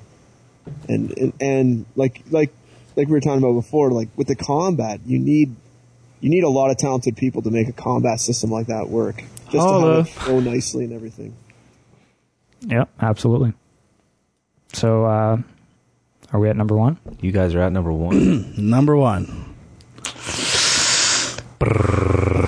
I think we may be on the same page on this I'm one. sure we are. Dwyer and Crank might as well just go together. Red Dead Redemption. Ba-dum-bum. And I was a naysayer to start with. I remember on this show saying I was frustrated with the controls. Mm-hmm. And I was fucked. I don't know what I was thinking. Someone should have punched Dwight, you should have punched me in the face that day. if you knew what was good for you. Cuz this game in terms of like art direction, the look of it, the variety, the missions, like I said, hunting is the best. Did you knife the wolves to get your? Uh, I got 100%. Oh, of course you did. I- uh, and I got like, just like Mass Effect 2, I came home every night and I played Red Dead Redemption until I went to bed. And then I went to work, I came home and I played it again until I went to bed, until I was done this game. And I don't do that for many games. And, um, I will say, uh, I think it has an advantage to something like Grand Theft Auto in that, you know, cities can get repetitive. You know, driving streets, like it's easy to get lost. Like landmarks aren't as prevalent. Like when you're playing this, you know, you get used to the looks of different areas, the the foliage, if you will, um, and using and you still have the trail system and like kind of GPS to g- get you where you need to go. And uh, like I'd much rather ride a horse than drive a car. I said it, and I and I I love that way more than driving around a city. And uh, Do you know what I find that ruins uh, like GTA style games for me all the time is the moment where I find that fast travel thing. Yeah, I So- use it all the time. Yeah, but that's what I mean. Like when I first started playing, I was riding everywhere. It was such a different experience. And then you, you kind of get to the point where like, oh, you know, it's kind of taken a long time to ride all around this massive, massive world. And then you find the campsite and you're like, oh, I can get there in two seconds, or I can take that And buggy and be there in two I did that in. Grand Theft Auto, but I didn't do that in this game because I thought they did an amazing job of like setting up the challenges, like the hunting challenges, the gathering challenges. Like I would kind of map out my path on where I can get those things done while I'm going to my next mission. Yeah. Yeah, And- I agree that with was that. definitely the way to do it for Like, sure. 'Cause I think that's uh, what ruined it for me ev- eventually. Yeah. Once I started doing that, and I started not really being in the world, just kind of like teleporting all around the world, it wasn't the same game. and it's an amazing world. Like, I mean, it's basically the feel of an MMO, but like in a console game. You know what I mean? Like, it's I've you know the same experience I got from you know the little time I spent playing WoW, where it's like you're going through this world, or you, You know, played WoW? Yeah, I played a little bit at the beginning. You shitting me? And uh, you know, when you're like you're riding the back of those uh, griffins or whatever they were, and they took you from place to place. Well, for starters, if you're on Griffins, you're on the wrong fucking side, bud. Horde, horde only. well, oh, anger. Game over. Let's stop talking about it. let's let's not get into that right now. But uh, like those kind of things, but in Red Dead, where you're you're riding this horse and you're seeing the landscape change around you, and it's uh, like it just it's you could just ride around and look at stuff forever and Yeah. be having a good time. First time I played this game, when it turned to night, I sat there for about ten minutes and just looked at the sky. Yeah. Yep. I was gonna. I was gonna relate had a, about ten people in the room at the time. I was gonna relate a similar experience where I played this game for like I don't know 15 hours and then I had my first thunderstorm. I was Oh, about to say rain amazing. was amazing. It was insane. Yeah. Like, I can't believe I haven't even seen this yet, and Uh-huh. it's this good. Like Yeah. most games, if they had something like that, they'd be like fucking whipping it out Every two every two. seconds. Oh, look at our rain! Look at our. Th-. But it's like I didn't see it for so long, and it was just something new at that point is in the game. heavenly. It is heavenly. Well, even stuff like the music, like when you're riding around, there's there's just that subtle music that's like you know they're not like throwing it in your face. They're you know it's just providing the atmosphere and it's perfect. Like It, it captures the essence of a western. Absolutely. Yeah. And I do agree with Huck in some respects. Like some of the cutscenes do drag, and uh, I think the Mexico portion of the game is my least favorite. Uh, it kind of feels like you know that middle chapter that it's kind of filler. Like it's more like just looking for this guy and a bunch of missions that don't really lead you anywhere. And that is the one chink in the armor, I might say. But I don't know. The ending is incredible, and more so even than the ending. Almost the six missions leading up to what you'd call the ending. yeah, I I- consider that whole thing. Then. Yeah, like it's it's a long ending if you consider it that, and it's probably like three hours. yeah, it's really really cool. I got to get back into this game. You guys are getting me excited. Like even like and I haven't even done Undead Nightmare yet, and I've heard that's amazing. I Yeah. I will be very shortly. like I even found like stuff like the voice acting was amazing in this game, and like I agree some of the cutscenes, yeah, I might like skip skip them towards the end or whatever, but I I found the characters were pretty interesting for the most part. Like you get to know these people and like just so much more than something like Grand Theft Auto. Um, you know, like I always admire what Grand Theft Auto games are able to do, but somehow they can't, they don't quite suck me in like this game did. Um, so yeah, I mean, and I, granted, this has been topping a lot of people's lists, but uh, I don't see how it can't be at least up there as one of the best games of the year because it's like insane, and it's crazy to think that also it's a sequel to another game that you know I think it's pretty different from uh, Oh, yeah. Red Dead Oh, yeah. Revolver. Completely so- different. yeah, totally. It's just basically the idea, you know, the Western idea. Yeah, But like artistically, this game is just unbelievable. You really do feel like you're there. You feel like you're in a Clint Eastwood movie the whole time you're playing it. You know, it's it's really really awesome. Yeah. I mean, you can't I actually played multiplayer on this one. This It is was fun. this is where uh, with my first uh, actually my first Xbox Live multiplayer experience was Red Dead, and uh, it was where we first got our first um, posse together, whatnot. And I thought it was awesome, and that was when uh, Frank first started playing it, and he'd probably he probably just jumped on it earlier, and then started to posse with us, and all I heard is him going, "Fuck, the controls are shit. I can't get on my horse. I can't. What? This I got a slow ass donkey. What the? Yeah, it was.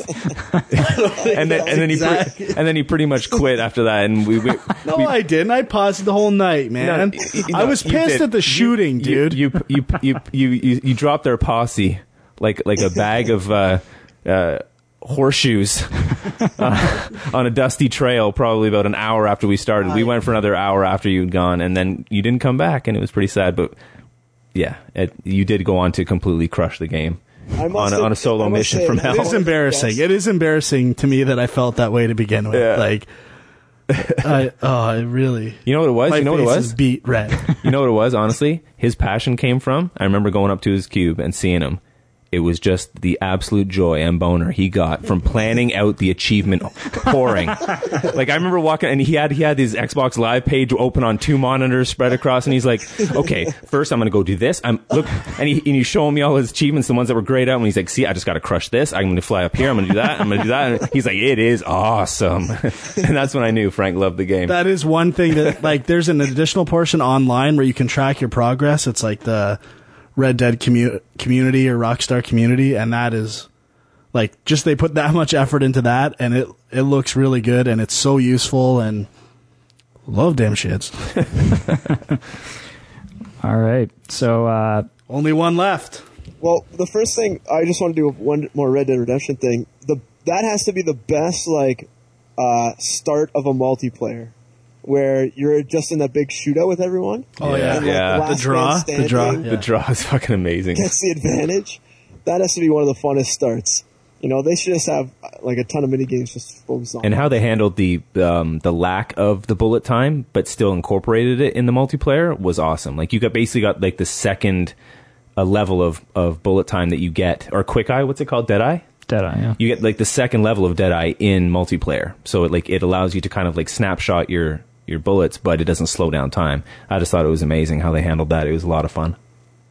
yeah. So uh, uh, my number one. I honestly, Which- I can't even think of what it's going to be. Well, I'll tell you right now, it didn't even make Frank's list. Oh my And- lord! Gran Turismo. It was Dwyer's number ten, Heavy Rain. Oh, my. Yeah. Thought it might be on your list. I wasn't sure. Yeah. Oh, for sure. This game, I don't know what you guys are smoking. This game is amazing. The I I don't really agree with what Frank said, or maybe it was Dwyer about the controls. I think the controls are fine. You know, Walking is not fine. No, once you get used to it, it's fine. Once you realize Why do you have to hold it's just down the like- thing to go It's just fast? like an old Resident Evil game, right? Forward is straight. I hated it in Up is Resident straight. Evil. I'm okay with that. It's the that plus you have to hold something to do it. Don't you have to hold the L trigger to do it? Yeah. No, you just the the right trigger, whatever. Oh, so- know. Wrong But- trigger. How is- No, you asshole! It's the No, right but- trigger. No, but I mean, how is that different from holding up? You have to hold up to walk. Yeah, but you have to do both. Right. That's what I'm talking about. No, you don't. No, you don't. Not at all. You hold the right trigger, you walk forward. If you want to turn, Oh, you need to Well, you usually want to turn though. That's the thing. But if you're walking down a long hall, you don't need to do that. All right. All right, let's let's Anyways, let's not diss um, his number one. Yeah, no, I'm not. But uh, I think what they did with like story and just memorable moments and the branchingness of it. Uh, I've been going through and pulling a Frank and trying to platinum this baby, Ooh. and it is hard because you have to follow a very set uh, uh, certain rules and like go back and play certain way. yeah, and if you miss it, then you probably have to do it all over again, right? Uh, no, the good thing about it is if you miss it, you could just go back to the previous chapter and it starts your save from right there. Oh, okay. There's some really good guides out there on uh, on maps are, for that actually. stuff. So you play basically how they have it is you go back to almost the beginning and you play through the whole game a certain way, and then from there you sort of like go back far and play forward, and then go back a little less far and play forward until you get all the endings, and that's one of the achievements is getting all the endings, and some of the stuff you can do is is quite different. You know, like a lot of the scenes are uh, triggered based on you know running away from someone or fighting someone. Well, if you die at a certain spot, you are like that scene is actually over. I mean, you can go through the game and you can have all the main characters live, you can have none of them live, or at least none of them make it to the end. And I think it's just great how I think the director, I can't remember the guy's name, said like this game's meant to be played once. And in a sense, I kind of agree with him because if you just play it through at once and talk with someone else, their experience will most likely be completely different from what your experience was, and not in a bad way at all. See, I, I like that element of the game too, but I think what I said previously about the game that kind of bothers me is like if I am controlling someone and I'm trying to do something specific and I fail at doing that, and then the game just continues on without me and goes down a different branch, I feel cheated because I'm like, well, wait, I want to do that over again. I wanted to do it this way, but I missed it and it's too late. Now I'm going down this other path. And I found Fair that kind of weird. But but at the same time, I, I admire that too. At the same not time, the best way to play this game. You know, like obviously, yeah, you want to try it all, but I think this game, it's better to do it sort of like by your gut instinct the first time or even the second time through. I know the one scene that really, really hooked me was, um, I think, I think it's pretty early on where there's you go into the one guy's house and he's got all the crosses all over the ceiling. Uh, Right. And as uh, the FBI agent guy, I can't remember his name right now, but that that scene where you know the, he kind of pulls a gun on your partner and it's all tense. You're like trying to calm him out of it, and then you finally get him to put down his gun, and then he kind of reaches into his pocket and he pulls out a cross. But at, at the very first time I played that game, I was so jacked up that I just shot him. I shot the shit out of him. yeah. But I mean, as soon as I saw him reach for the gun, I was jacked up and I was like, hell no, bud. And it was just a cross. and I think that right there, like the ability of. I think that might be worse. I would, would have do you preferred. mean worse? I would have let him live if he had a gun, but he's got a cross. No, but, but I think that's what is amazing about the game is that. The you fact that it could put you in that place. I knew he had a that. cross, and that's fact why I that shot. It puts you in that place exactly, yeah. Yeah, there are a lot of like definitely memorable moments from the game. Like that's like for sure. But I, I think some of the in between stuff I found. I don't. good. I don't think we can go on without mentioning one aspect of this game that we talked about before. The voice acting of the yes, kids. yes. Well, just the voice acting in general, but it's not. Some the, of it's is not- bad, but at the same time, oh, daddy. Jason, Jason, Jason. That was pretty good, though. But at eh? the same time, though, at the same time, I never really felt like uh, any of the cutscenes were really drawn out too far. I thought they were paced well.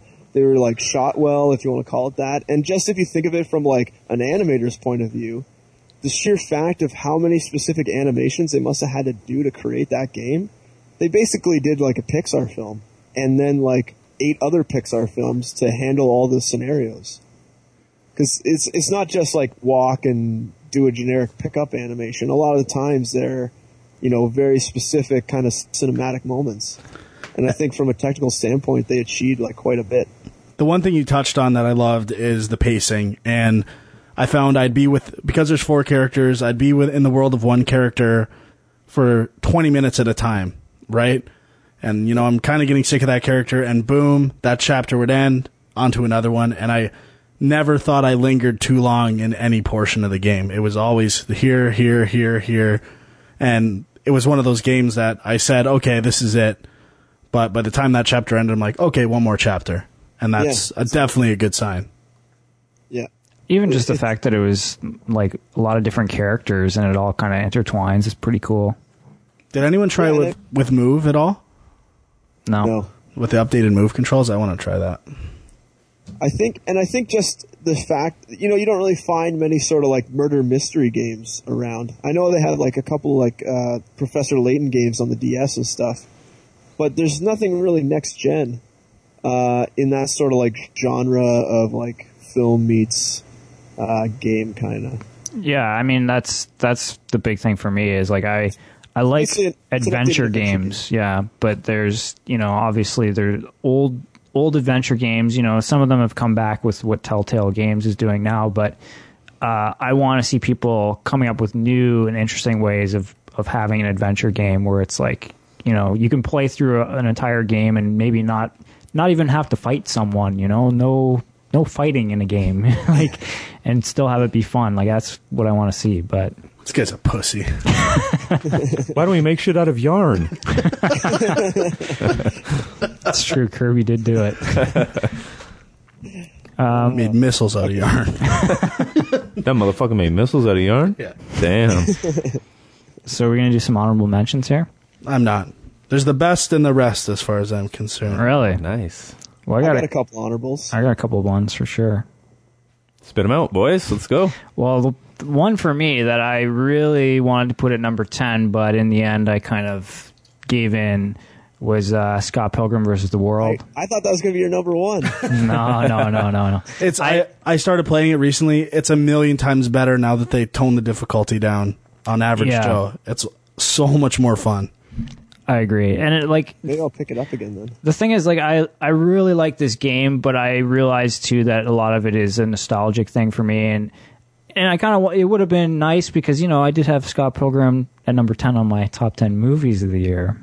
But, you know, I I thought Heavy Rain deserved a mention more than that. So uh but also uh, I had Rock Band 3 on there, which, you know, for reasons we talked about in our review, I don't I don't feel like you know, I really got a uh, the full chance to to see what this game was all about yet, but it's a pretty amazing game.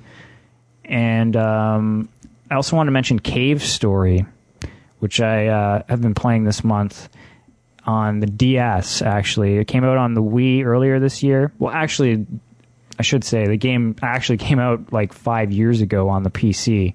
Uh, it's an, another indie game. They re-released it on the Wii, then they re- re-released it on the DS, and I've been crushing it on the DS. Like these kinds of games on on a handheld are just so much easier to get through, and it's just a it's an awesome throwback to the Metroidvania NES kind of stuff. It's really good. Can I uh, throw out my biggest surprise of uh, our top tens? Please do. Sure. Call of Duty a no show. I didn't play it, but uh, I thought you guys would have had it on your list somewhere. Yeah, I wasn't a huge I wasn't a huge fan. Well, I didn't play it. Maybe we should talk about the games that we haven't played. Okay, I guess. Well, Black Ops one of them. Uh, All of them. I haven't played anything. And then I, well, we talked about some of them. I haven't played Halo Reach, uh, Lara Croft, that kind of stuff. But then a couple games I thought I should give a try but never did were uh, Joe Danger, uh, Yeah. Epic Mickey, and I know there's a like DS is huge. I don't have a DS, and there's probably a whole bunch of DS games that we should have given a shake. There's not that many actually. it's a pretty weak year for the DS, I think, because the 3DS is coming out. But uh, Peace Walker apparently is pretty awesome for the PSP. I haven't played that yet. I Metal, would- Metal I've Gear played Solid. about ten minutes of it, and I, that's in my honorable mentions. I, it's it's good so far. It looks good for a PSP game, but uh, I like like you were saying, Dwyer, some of your games, I haven't played enough to put it on a list. I guess one one uh, game that I didn't really get a chance to play that I thought I probably should is the Castlevania Lords of Shadow. Like I I've played like maybe 15 minutes of it, and it kind of like I I know that I'm, I'm gonna be frustrated because it's not the Castlevania game I want it to be. But on the other hand, I'm hearing a lot of good things about it anyway, and I do like God of War a lot. It seems to be along those lines. So, uh, yeah, Bioshock 2. Anyone? I liked it a lot. Yeah. Yeah. Pretty close to Hated making my top 10. I uh I don't know. I played everything worth playing except except for maybe some portable and PC PC stuff, but everything else got it covered. Uh, what about Enslaved? I know It's a you good game. You played It's a that. good game, not great. That's why it's not in my top 10. Yeah. I, I want to give it a try at some point, but Sorry, I'm just Yeah, I keep forgetting to bring it for you. I It's just all apologize. encompassing. I'm just joking around. I got a couple more honorables. Uh, GT5, I thought is a solid game. I didn't play it enough to warrant onto the list, but uh, there's so much in that game. I can tell already. Uh, it seems good. Final Fantasy 13. I played that a bunch over the last couple weeks, and I'm just almost at the end finally. And it, it's not a great game, but I thought it deserved an honorable. Yeah, I like it more than most people seem to. I thought the battle system was kind Yeah, of I fun think the battle actually. system is really good. And then my last one is the Sly Cooper collection. I don't know if anyone's picked that up, but uh, I've been enjoying that one. I've been playing it. Picked it up, haven't even put it in yet. but you know, one of my things for this year is I definitely want to catch up on some older games, and that's that's a prime uh, prime candidate right there. Uh, First step, finish. Bioshock 1. Yeah, I have to do that as well. so let me ask you guys this: biggest surprise of the year, biggest disappointment of the year. I think my biggest disappointment is Rock Band 3. Yeah, Not the game itself, but like the experience. Like every cymbal th- thing I bought was shit, broken. Can't find the guitars I want. Can't like it, the keyboards were not as much fun as I thought they'd be. I like the game and the presentation, but that whole experience was just a kick to the balls.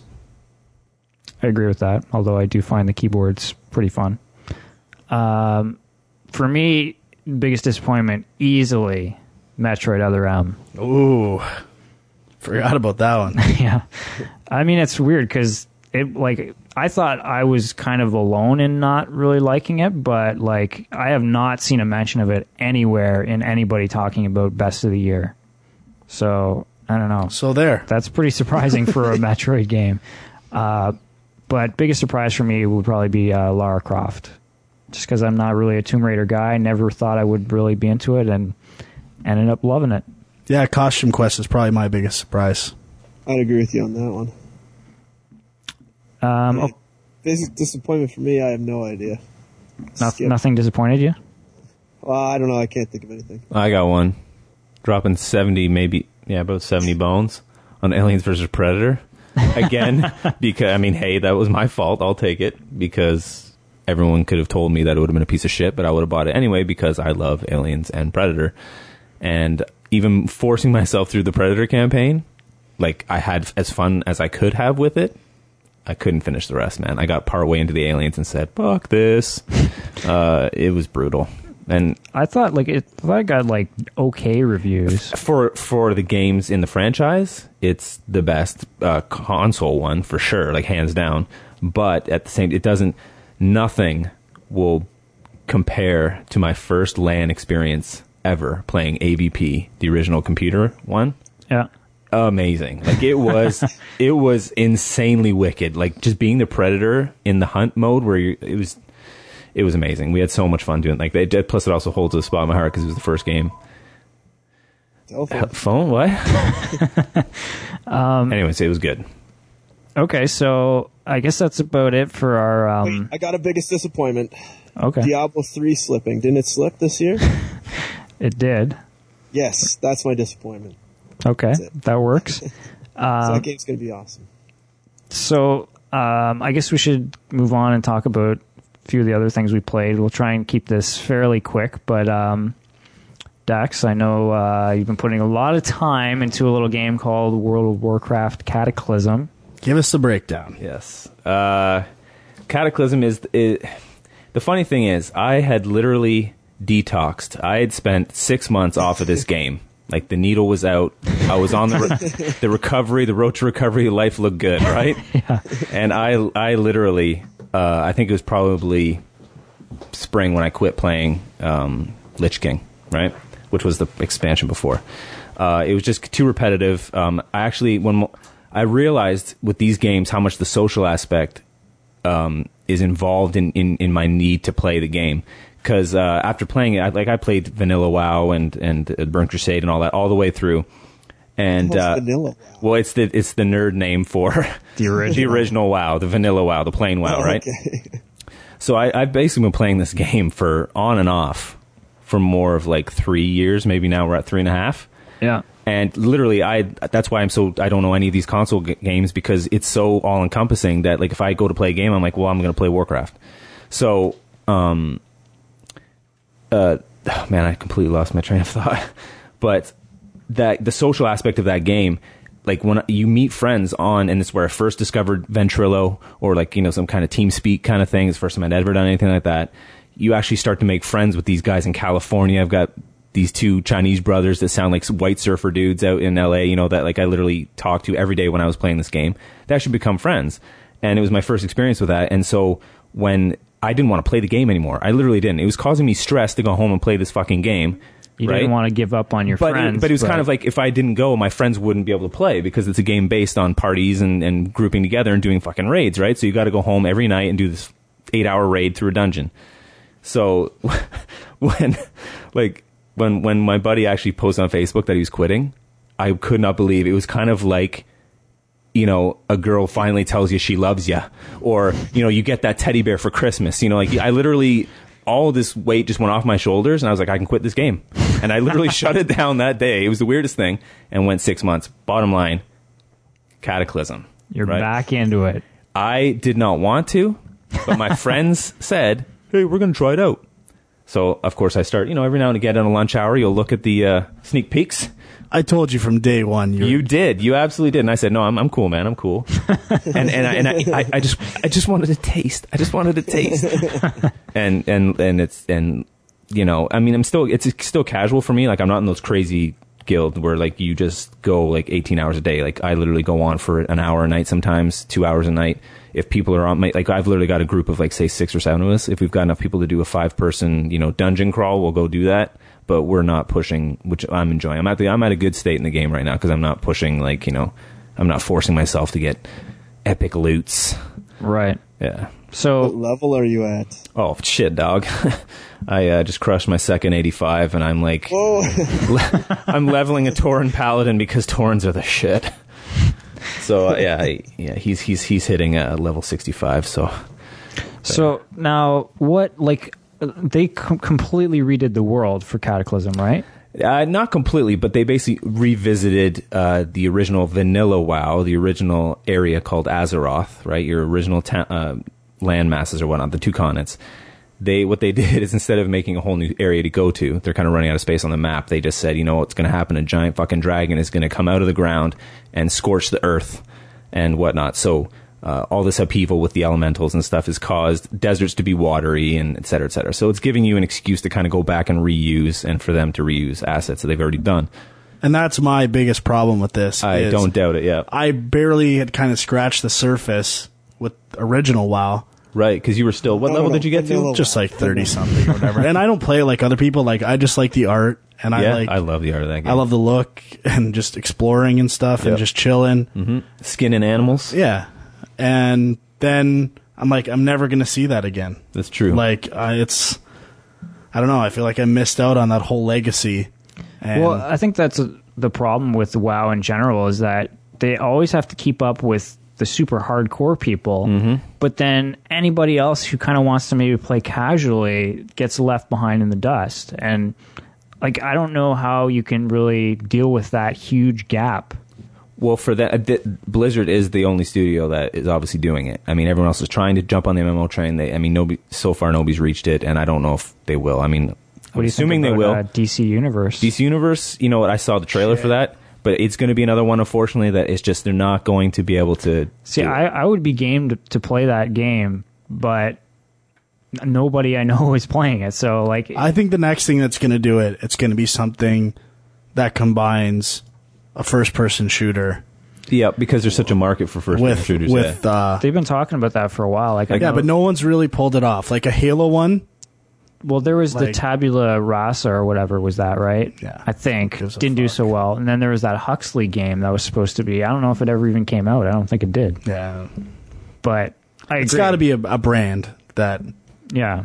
But I think the other thing too is that like for me the fantasy setting is not as interesting as something else, something that's like in a sci-fi universe, something that's in like a modern time universe. I'd much prefer to spend time in those kind of worlds whereas the fantasy thing I feel like it's been done so much I just kind of lose interest in it after a while. Yeah. Well, I mean, shit, man. I grew up on Dungeons and Dragons, all like the tabletop role playing games. You know, like when I was 13, I was that nerd sitting and believe I me, love D&D, I- I man. it- Believe me. dude. I took it to a whole new level, Frank. I didn't have any friends to play this shit with, so I sat by myself listening to LL Cool J on my one cassette, my one cassette purple uh, player, the the tape deck, my mom's tape deck. Making my own Marvel Universe characters and role playing by my making up my own rules so I could play with myself. It was legit the most loser loser story you can ever imagine. But you know what? It, I had a good time doing it. So I I have always loved that kind of thing. So when when world I started my first MMO was Final Fantasy Online. I think it was 11, Final Fantasy 11. Right. And uh, my friend got me into that, and then he said, "Oh, I'm gonna go play the beta, beta for WoW." I'm like, "Oh, fuck that! I love Final Fantasy." And then I played WoW, and then it was just like, "Holy shit!" Like the art style of that game, like I can't get enough. Like I love the cartoony, big kind of chunky, blocky characters, and that that game is all about that. You know what I mean? Like, especially the Horde side, which is the one I gravitated to, and. Uh, just to get back to your point, Dwight, that you were saying about uh, how the game kind of has to cater to the hardcores versus the the, the non-hardcores. Actually, a big uprising in the kind of community of people playing is that the hardcores are getting forgotten. They're making it a much more player-friendly or a casual game. Like Right. everything's very easy now. Like vanilla WoW, vanilla. WoW was hard as shit. Like it took forever to get to 60. You know, you couldn't do anything without like at top end, you know, without crazy amounts of hours put into it and wiping and stuff like that. And this was just to get, you know, your normal loot. Nowadays, they've given you like 16 different options on how to get points to get this loot, and you don't always have to go in the dungeon to do it. And you know, uh, it's it's fun. I still have a great time playing it, but it is definitely So let's say I was to re-enter the world as well. The world of Warcraft. Yes. would uh, my personal inclination is I think I would want to start from scratch again in in Cataclysm. on a new character. Yeah. Okay. Like, do you see? Do you think that's a better idea than taking like a level thirty I had and you know I was kind of in this other part of the world, like a different time. See, for you, I would say yes because of your your personality when it comes to playing video games. I would say yes because Yeah. you like to enjoy, you like to like savor every moment of what you're playing. I can tell. And uh, if if you you you would it would drive you crazy to think that you missed something in those first Yeah, 30 levels. exactly. So I should so y- start Fuck over. it, that time's over. just drop that level 30 druid like a sack of hammers and and uh, start start again. But no, yeah, it's I don't know, man. You, you spent enough time playing those other games. I don't know if you got if you got the, the time left over for it. I don't- I don't got the stones. Yeah, there's no there's no Microsoft achievement. No, there's an in-game achievement system though. Oh shit, yeah, it is like Yeah, it's tough. insane. It's the hook. It, it seriously, They're pretty if- awesome. If he got into it, he'd be fucked because there are a jillion achievements for this game, and it actually ranks you. Like you can get kind of like the Red Dead thing. I think there's like, you know, it'll say realm first person, and realm as in like the server of a certain group cluster of realm, uh, you know, servers. Person that has made X amount of points and achievements and has done the first leather worker supreme whatever right like there's all that kind of shit that people just jerk off over right like hey uh, baz Talkian was the realm's first miner you know like they just eat that shit up but That would be Frank. So he's nodding overall, his head no. He's way too cool for that shit. So overall, would you say this is like an improvement to WoW, or is it just new content? And you're just it's new content and the way that for me the way the game is is the people that are hooked in that kind of game that's all it needs is just new stuff to build towards new armor to get new levels to achieve. That's really all it is. I mean it, it's pretty they've they've fixed some things um everybody feels I, the one thing i do like about it is well one of the things i do like about it is that it has made you feel very epic as a player in the sense of like you have scrolling combat text. So you know RPGs, you see points of their death, you know, or health point totals going down and whatnot. I mean, in vanilla WoW, you'd see, you know, you hurt people for like 500 points or whatever, right? In this game, you're doing like everyone's bragging and running damage meters on like how many points of damage you're doing, and it's like in the tens of thousands. So it's you can see the scaling of your character as you've gone through these levels, so it makes everybody feel you know cool or whatever. Um, so that that's a fun aspect of it. You feel more like a hero, like they're actually trying to make you feel like maybe that's just an off uh, offshoot of that process, but I like it. So, but yeah, other than that, it's just literally just more content, more pretty visuals, and some smoother running gameplay. interesting. So you're gonna get back into Oh, it, sorry, new characters and stuff too. But I mean, hey, Not likely. new classes. yes, they have. They, every time they do an expansion, it's like um, like races. They'll add one race on each side of the, the alliances, right? And then they'll like this time they changed around. They let different classes that like different races couldn't be certain classes. So like a Tauren couldn't be a paladin, but now they've made it. Oh, you can do that now. And so everyone like me will go back and say, "Shit, I need one of those. Let's do it up." Nice. But yeah, so that's that's the game in a nutshell. I'm sure I'm wrong on a ton of stuff. I'm definitely not the hard. I'm not the hard. I mean, there's gonna be people I'm sure listening to your show because I know you've got trillions of fans, man. But that are going to be like, this guy is a know about douche. that. He doesn't know shit about this system. But uh, you know, I'm I'm definitely one of those. I'm a nerdy. I consider myself a nerdy, and I use this term loosely. Cool, nerdy, cool player. You know what I mean? You're Like, the I- nerd cash. I'm the nerd cash. Yeah, that, that's that's more ac- accurate. Yeah. All right. Um, okay, so anything else that uh, you've been playing that you want to talk about? No, I pretty much rounded up my top four. I think it was in the first uh, five minutes of the show. That was a year's worth of gaming. Years worth of gaming.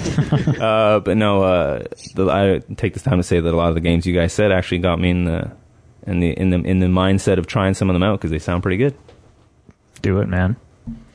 All right, so Frank, um, do you have anything outside of your top 10 list that you've been playing? Uh, just a, I said Scott Pilgrim, Vanquish, Terminator Salvation, which I'll get a little more into at the end of the show, and uh, NBA Jam I've been playing quite a bit of too. I've heard that's amazing. Yeah, I wanted to talk about NBA Jam just briefly because, uh, yeah, after I got it for Christmas, just it, we've just been playing it like with friends, like two on two. Yeah, and four on four is the way to go, or two against the computer, I think. Yeah, like I agree. Yeah, you definitely when you have the computer player on your team, it's not as fun. So it's a lot more fun to be playing with. Yeah, I wish they had like auto switching, so like whoever the ball went yeah, to, that's a good point. I don't know why I- they don't. give me the option, man. Yeah, I mean, I guess it's they're just sticking true to what NBA Jam always was, and I mean that's what I love about the game. Like I, I don't. I just remember loving this game, you know, playing it at the arcade and then playing it on Super Nintendo, and like it's it feels just like it always did, just with updated players, and I don't know. It's actually got me kind of interested in the NBA again. I can say a little bit. so nice. you know, I'm starting to know a little bit who some of these uh, some of these players are. So, uh, but yeah, it's awesome just as a multiplayer game. I don't know how much I'm gonna go through like a campaign or anything on it, but um, yeah. City, do you have anything you want to talk about? Uh, yeah. Well, I played. Uh, the only other thing that I didn't really talk about already was I played Castlevania: Lords of Shadows for a couple hours, and yeah, it is like God of War three. The problem I had was that I didn't get very far, and I left it. I put it down for probably I don't know two days, and I came back and I got my ass absolutely handed to me. I don't know if it was like the two day layoff or I just hit a hard part in the game, but it crushed me, and that really turned me off the game. Um, So it like, was good. It was pretty good though up to that point, and until I got completely discouraged. so as soon as you got out of the groove, you couldn't get back into it, kind of thing.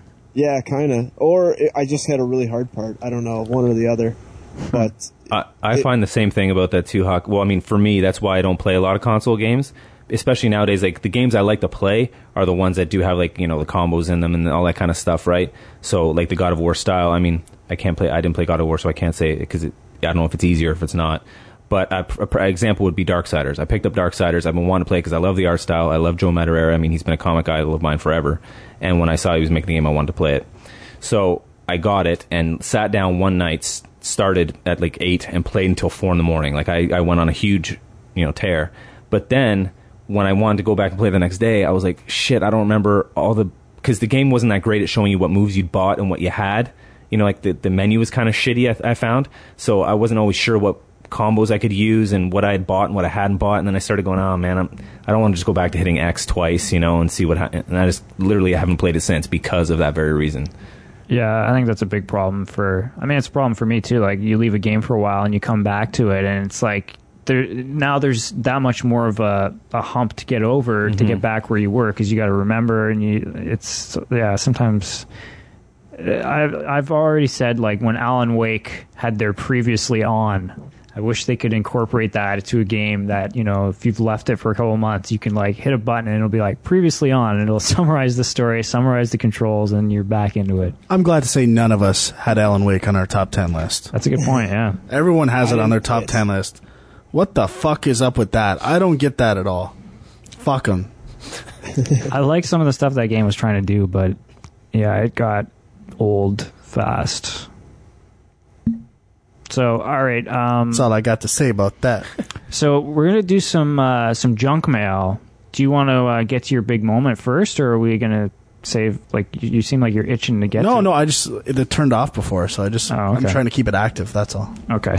Um, so yeah, we've got like a bunch of junk mail that's built up over the last couple months. So I guess we'll just jump in and jump into it and try and get through as many as we can. Uh, we'll start with this one from Big Hungry. What was the game you had the most buyer's remorse on this year? And was there a game you didn't like at first, but you stuck with it and you now like? Mine is Dragon's Age or Dragon Age.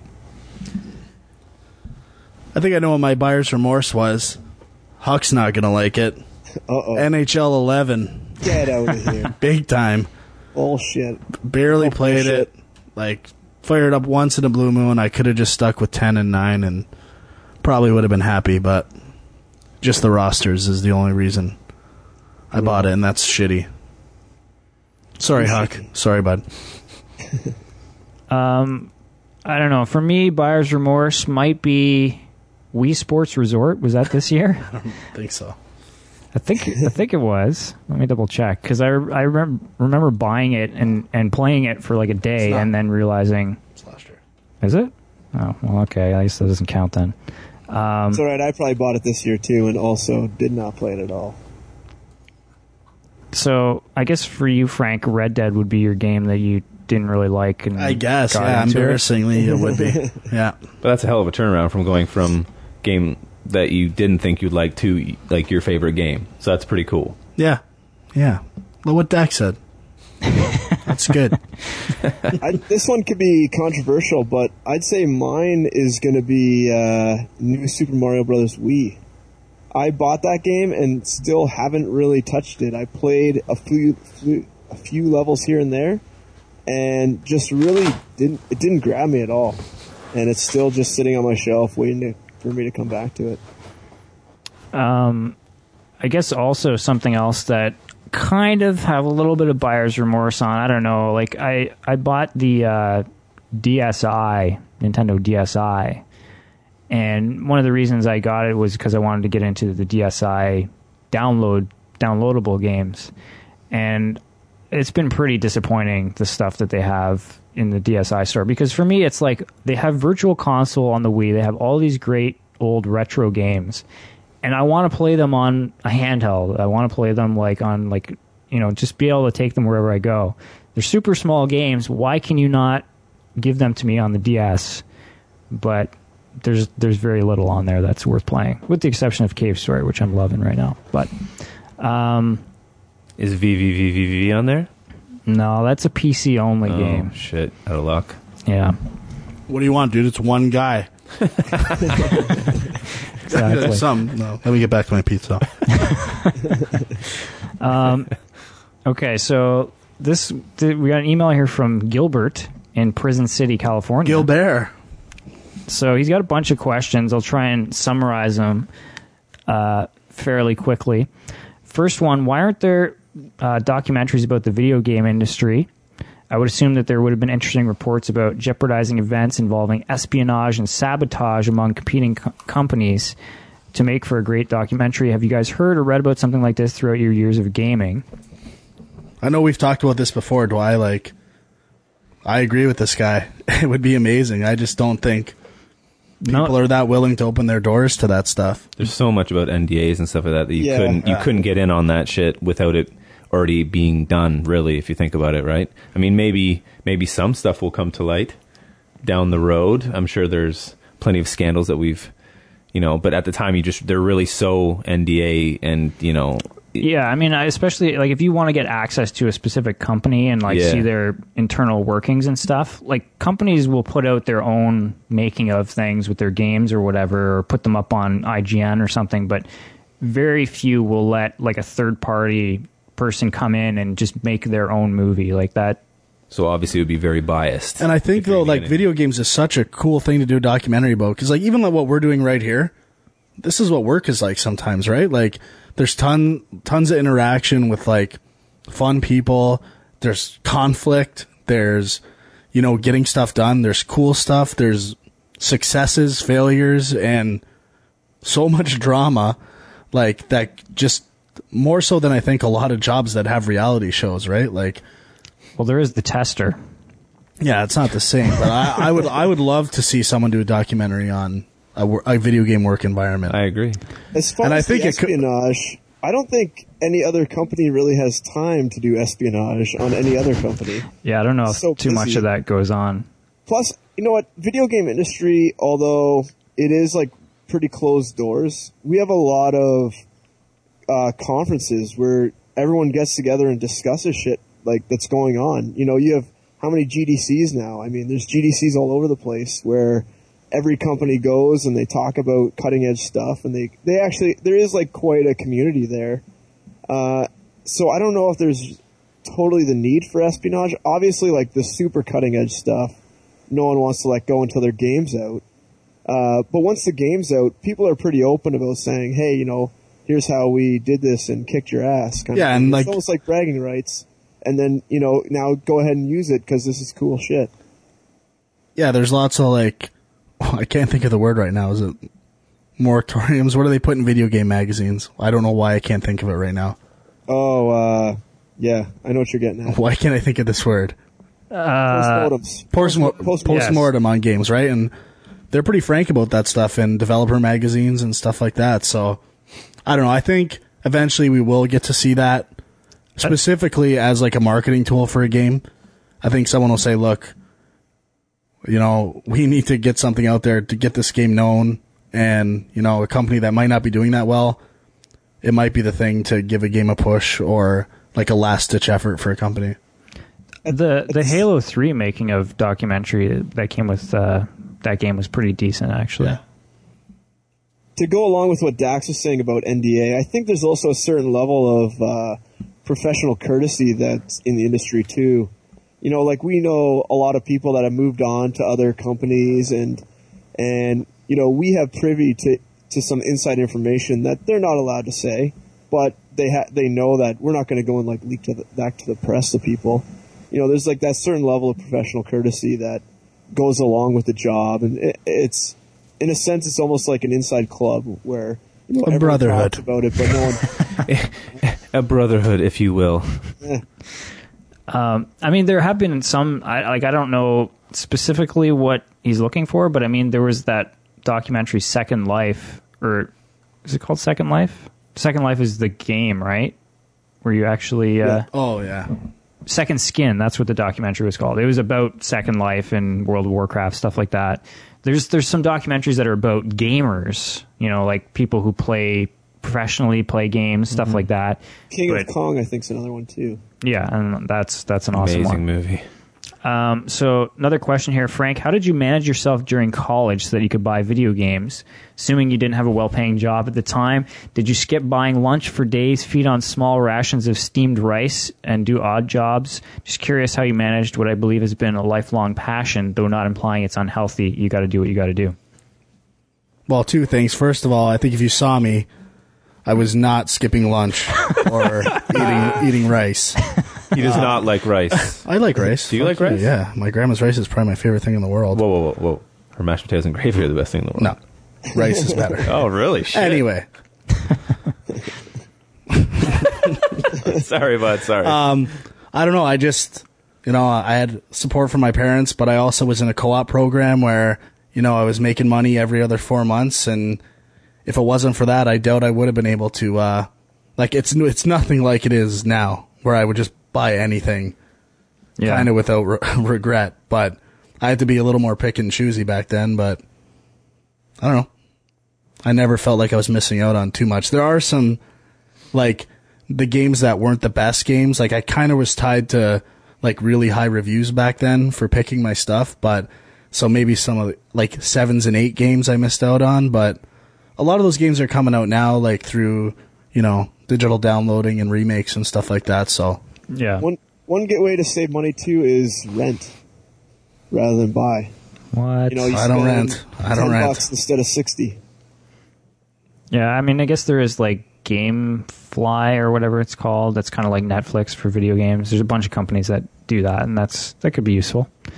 Um, moving on, did you guys check out or hear about the people at SpeedDemosArchive.com and their marathon as they gamed to fight against cancer? It was damn impressive and a step up on the amount of games played compared to what they accomplished last year.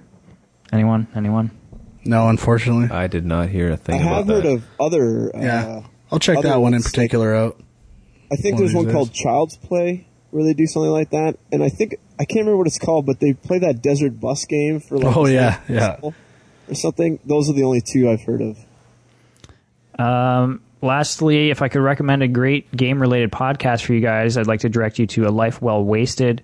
What Robert Ashley of the now deceased EGM has done is truly amazing. And I think you guys would agree. It's kind of like This American Life with a focus on gaming. Keep up the great work. You guys have inspired me to pick up the controller again. Nice. You guys are awesome. That's why we're here.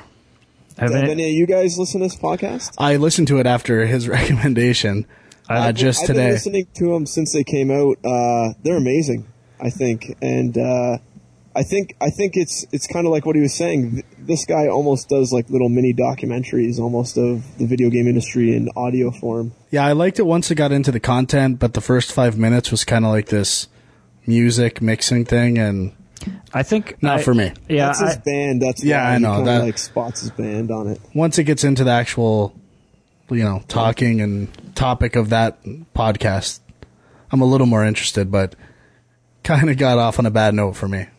Yeah, it's a pretty unique podcast, but I think the the whole idea of like copying the This American Life formula has kind of like I love This American Life, but I just feel like there's a lot of people trying to do the same thing now.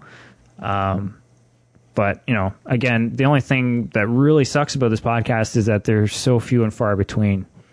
Like he only Kind does like us. well, even even less frequently than us, I think. Yeah, but I will. I plan on listening to the whole series now. Yeah. They're good. I don't think. I think he's only released like five. There's six so now, I think. Yeah, Six? I listened to the sixth one today. Yeah. Oh, okay.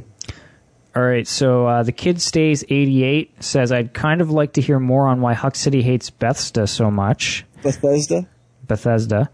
Uh, I've played a bunch of Oblivion and Fallout 3, uh, but I always leave them not feeling accomplished or remembering that much about the experience. For the amount of time I've put in, I just feel like I should have had a lot more positive things to say. Is this similar to your thoughts? Uh, so I've only played the two Bethesda games. I really uh, have only played are Oblivion and Fallout Three, just like this guy. Uh, I haven't played New Vegas. I know there was sort of an outcry for us to review it, but uh, I don't think that's going to be happening. Uh, so I played about two hours of Fallout 3, and I beat Oblivion. Uh, I more flew through Oblivion. I didn't really play it per se. Um, I don't know that. I just don't like how my main my main like beef with them is just how well they these games get reviewed. These games get like nines, and I think Oblivion had like some ridiculously high review score. Most had them like listed as the number one or two. Like even now when they the do the year, no when the no when they do the lists now like of all the console games for Xbox, it's usually both those games you mentioned are in like the top four. Yeah, yeah, exactly. And I especially like Oblivion and Fallout 3, whatever. I mean, there's tons of stories that come out. The bugs, the tech is so poor. Uh, it just seems so ridiculous that these games are rated so high that they have so many problems, like uh, fundamental problems. And I can never really get into the story, just kind of like this guy was saying. I mean, it's just kind of like you're playing it to grind. It's almost like World of Warcraft. You're just kind of playing it to grind. Should check it out, Dax. Sounds like my kind of game. yeah, but I mean, like with Fallout 3, I mean, I got out of the whatever you call it, cave or whatever it Vault. was, vault, and then I went to the first town, and I mean, there's lots of stuff to do, and I think that's almost like the downfall of those games. I almost feel like I. Do, I'm too tentative to do anything because I don't want to like fuck something up. Yeah, those games are kind of suited to people who like, you know, go, go do whatever you want, right? Yeah, and that's yeah. not really what I like in games. Like I kind of like a path, and Yeah, I'm definitely all about a straight arrow path, linear story. Um, but I mean, Oblivion. I think there was a lot of like bad design decisions decisions they made with that game. I mean, I finished the game at level two, and the only reason I didn't finish it at level one is because I got bitten by a vampire and accidentally slept because I thought I could get rid of it. Accidentally slept. this game I mean, sounds it's the- amazing. it's the dumbest game mechanic, and it makes it so easy because I'm at the end boss, and he's a level two guy. I mean, it's not even like they ramp up the difficulty appropriately. So, like, I don't, I don't get it. I mean, I can jump a thousand times and gain a thousand jump points, but I mean, really, what does that gain me? I don't know. There's just a lot of design decisions and tech problems with Bethesda games that I, I just have a real problem with. And, you know, everyone raves about the story and the immersiveness. Like, I'm sure the worlds are cool and everything, but I walked down to that vault in Fallout and I had no idea where the fuck to go. You know, like, if you want to make a game with this massive world, at least give me a clue of where to go. I mean, I don't even think the cities were marked on the map or anything. You just kind of had to wander around until you ran across a road of some kind, if I remember. I think that's And- where something like Red Dead Redemption really shows like what a solid design can do. Like it, it's basically an open world, you know, like those games, but they do such a good job of leading you and making you feel like you know you can branch off and do these other things, but you know exactly where you need to go to progress the story. Exactly. Like all the GTAs, GTA 4, I think even GTA 3 and Vice City did it. You know, if if you need to go somewhere, here's this massive fucking world, but you know, you can go wherever you want, but here's where you need to go eventually. You know, it, I think Frank was talking about it when we were talking about Fallout 3 where he had to get in some sewer, but they didn't tell him he had to get into some sewer. So he walked around for like three hours. Well, like, how is that fucking fun? I don't know. I don't. I don't like walking around aimlessly in a game. Who thought this was fun? exactly. Who did think it was fun? I don't like walking around aimlessly. If I want to walk around aimlessly, I'll go outside for a walk. You know, like I'm, I want to play an experience. I don't want to experience walking around in some imaginary world where I kill dogs every five minutes and don't know where I'm going. That's not fun. I don't know. Same with Oblivion. Like they throw in Patrick Stewart at the beginning, and all of a sudden it makes the game fun. Come on. It was good until he left the Pretty game. sweet. Exactly. he got killed like the first two minutes. I think That was where my Oblivion came out like it was one of the first games on the next generation console, so I think that's why it got a little bit of a. Uh, people forgave some of its flaws because of that. I guess so. I mean, Yeah, but it's still some- on that list this year. Yeah. Number four. I know. And there's there's some parts where you can Poor like man. you know break into people's houses and join guilds and shit, but that's nothing special. I mean, you could probably find a Super Nintendo game where you can break into people's houses. I mean, it's it's not anything new. It's not revolutionary. Probably find a Commodore 64 game where you broke into yeah. people's houses. I mean, like, I mean, make an animation system that works. That's all I have to say. Yeah, Dax, Like, I don't think you'd be walk a big fan of the animation in these games. No, No. I, I definitely do like games that look pretty, and it, that's a big a plus in my desire to play a game. If it doesn't look pretty, have cinematic moments, nice kill moves with all the cameras and like the, I call it basically my Matrix style of video gaming. Mm-hmm. like if it doesn't have that kind of like awesome, over the top, wicked feel to it, I won't love it. It won't be on my top three list. Put it this way, Dax. You could probably remake this game on Commodore 64. That's Well, I sure. couldn't because I'm horrible with zeros and ones. But yeah, I got you. Um, okay, so uh, this one's from uh, from Colin. He says, Sean, you mentioned last podcast you were pretty big into action RPGs. From the sound of it, specifically roguelikes. And I was wondering if you ever played Phantasy Star Online and any of its various releases. Um, you noted you're no longer fond of PC gaming, and it's long been the de facto king of console based online roguelikes. Um, goes on to ask another question about Phantasy Star Online, but I'll stop him right there because I have not played it. Um, it's actually funny though that he mentioned like this phrase roguelikes. Have you guys heard that before? No. Like I heard it for the first time like last month, and I and now I'm starting to realize that I guess people use it for Diablo style RPGs, but I think it actually is more related to I guess there was a game called Rogue back in like the Oh. 80s. yeah, I think something. Dwight's more heavy on the action, late on the RPG. Definitely, definitely. I've heard the term, but I when I hear it described, I thought it was uh, like I don't know what it is, but I thought it was these like kind of like text RPGs. That's that's originally what it was, but I think I've seen a lot of people using it to describe like a Diablo, or I guess I kind of think of it also as like a gauntlet game where it's some of it's maybe randomly generated or something, and you're just going through dungeons. It's like kind of like a procedural RPG or something like that. I guess like it's. I think the main thing is it's like a top-down RPG, but um, Okay, uh, this one is from Twitter from uh, Chuffing L. What was the best year for games and or the best game of the last decade? Kind of a big question. Any thoughts on this one? I got some thoughts. Decade for me would be Uncharted 2. Oh, bam, Frank, me too. and I think that year, 2009. Yeah, that uh, was amazing. I think that year just crushed it. I mean, I, I put together a little list of the games that came out in 2009. I mean, it was like Uncharted 2, Modern Warfare 2, Assassin's Creed 2, Killzone 2, Batman Arkham Asylum, NHL 10, Dragon Age, RE5, Infamous, Borderlands, Left 4 Dead 2, Forza, Shadow Complex, uh, New Super Mario Brothers, uh, Final Fantasy 13. Like, I mean, it's a huge list of quality, quality games. And I mean, Uncharted 2 is definitely the best game of the decade in my mind too. So, I mean, when you have that plus, I mean, Arkham Asylum, what a great game that was. Arkham City, can't wait. Yeah. Um, actually, though, yeah, I think I probably agree with you guys, but I think the thing is, if you look at console life cycles, if you look at probably the middle towards the end of those life cycles, you're probably going to find the best games because people have started to learn how to use the technology and stuff. And True. it seems like that's kind of where we're at now. I think this year was pretty good too. So, um, hey Frank, Sean, Huck City, and guests. I have a question about another one of my favorite games, Deus Ex. Did any of you play it? Deus X, isn't it? it? No. Is it Deus X? I always thought it was Deuce, like Drop, you know, drop a deuce. like like what happened earlier. drop a Deus Ex.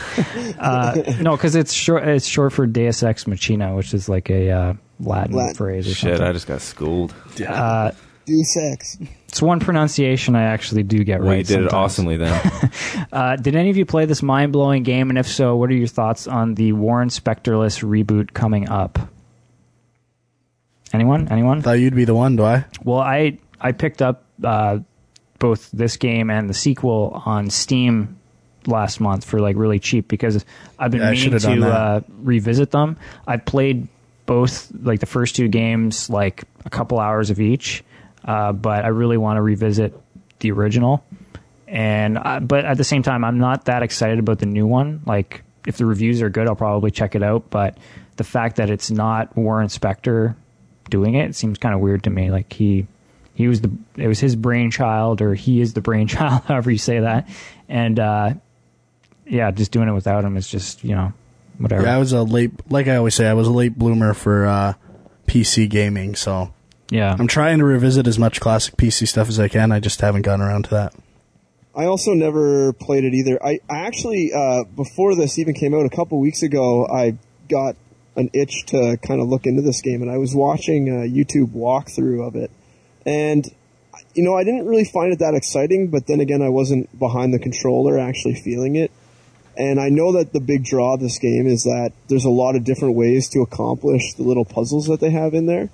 So maybe if I had the ability to kind of go through it my own way, it might I might find it interesting. But right now, I don't really have any interest in playing that, and really not that much in uh, Human Revolution, uh, with or without Warren Spector. I mean, I've, I've watched some of the trailers for Human uh, Revolution or whatever it's called, and I I don't think they have any gameplay yet, and it's getting pretty big hype, considering it's just been a lot of CG.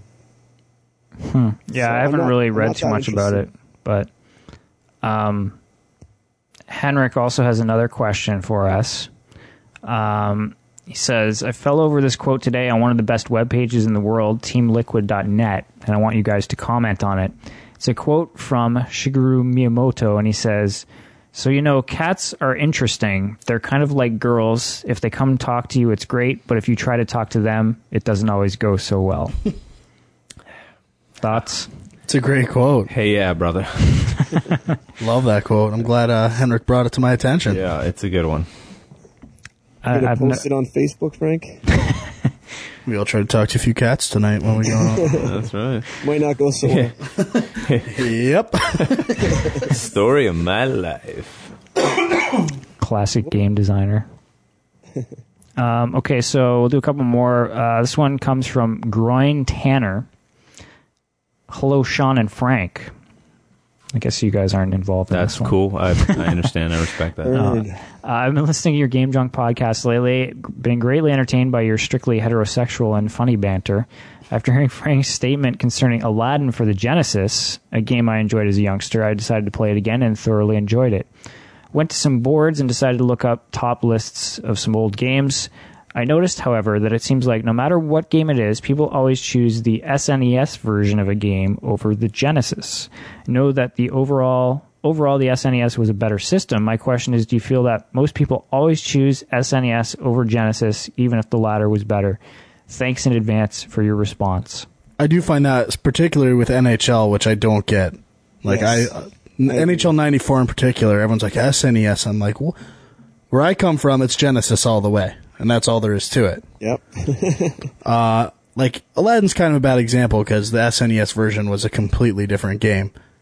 Uh, Jay Cheel might comment that the Genesis version of Jurassic Park was better than the Super Nintendo version of Jurassic that. Park. That game was awesome. But uh, I don't know. For me, the, thing- old, so the one that really so the- sticks out that's better on Super Nintendo is Mortal Kombat 2.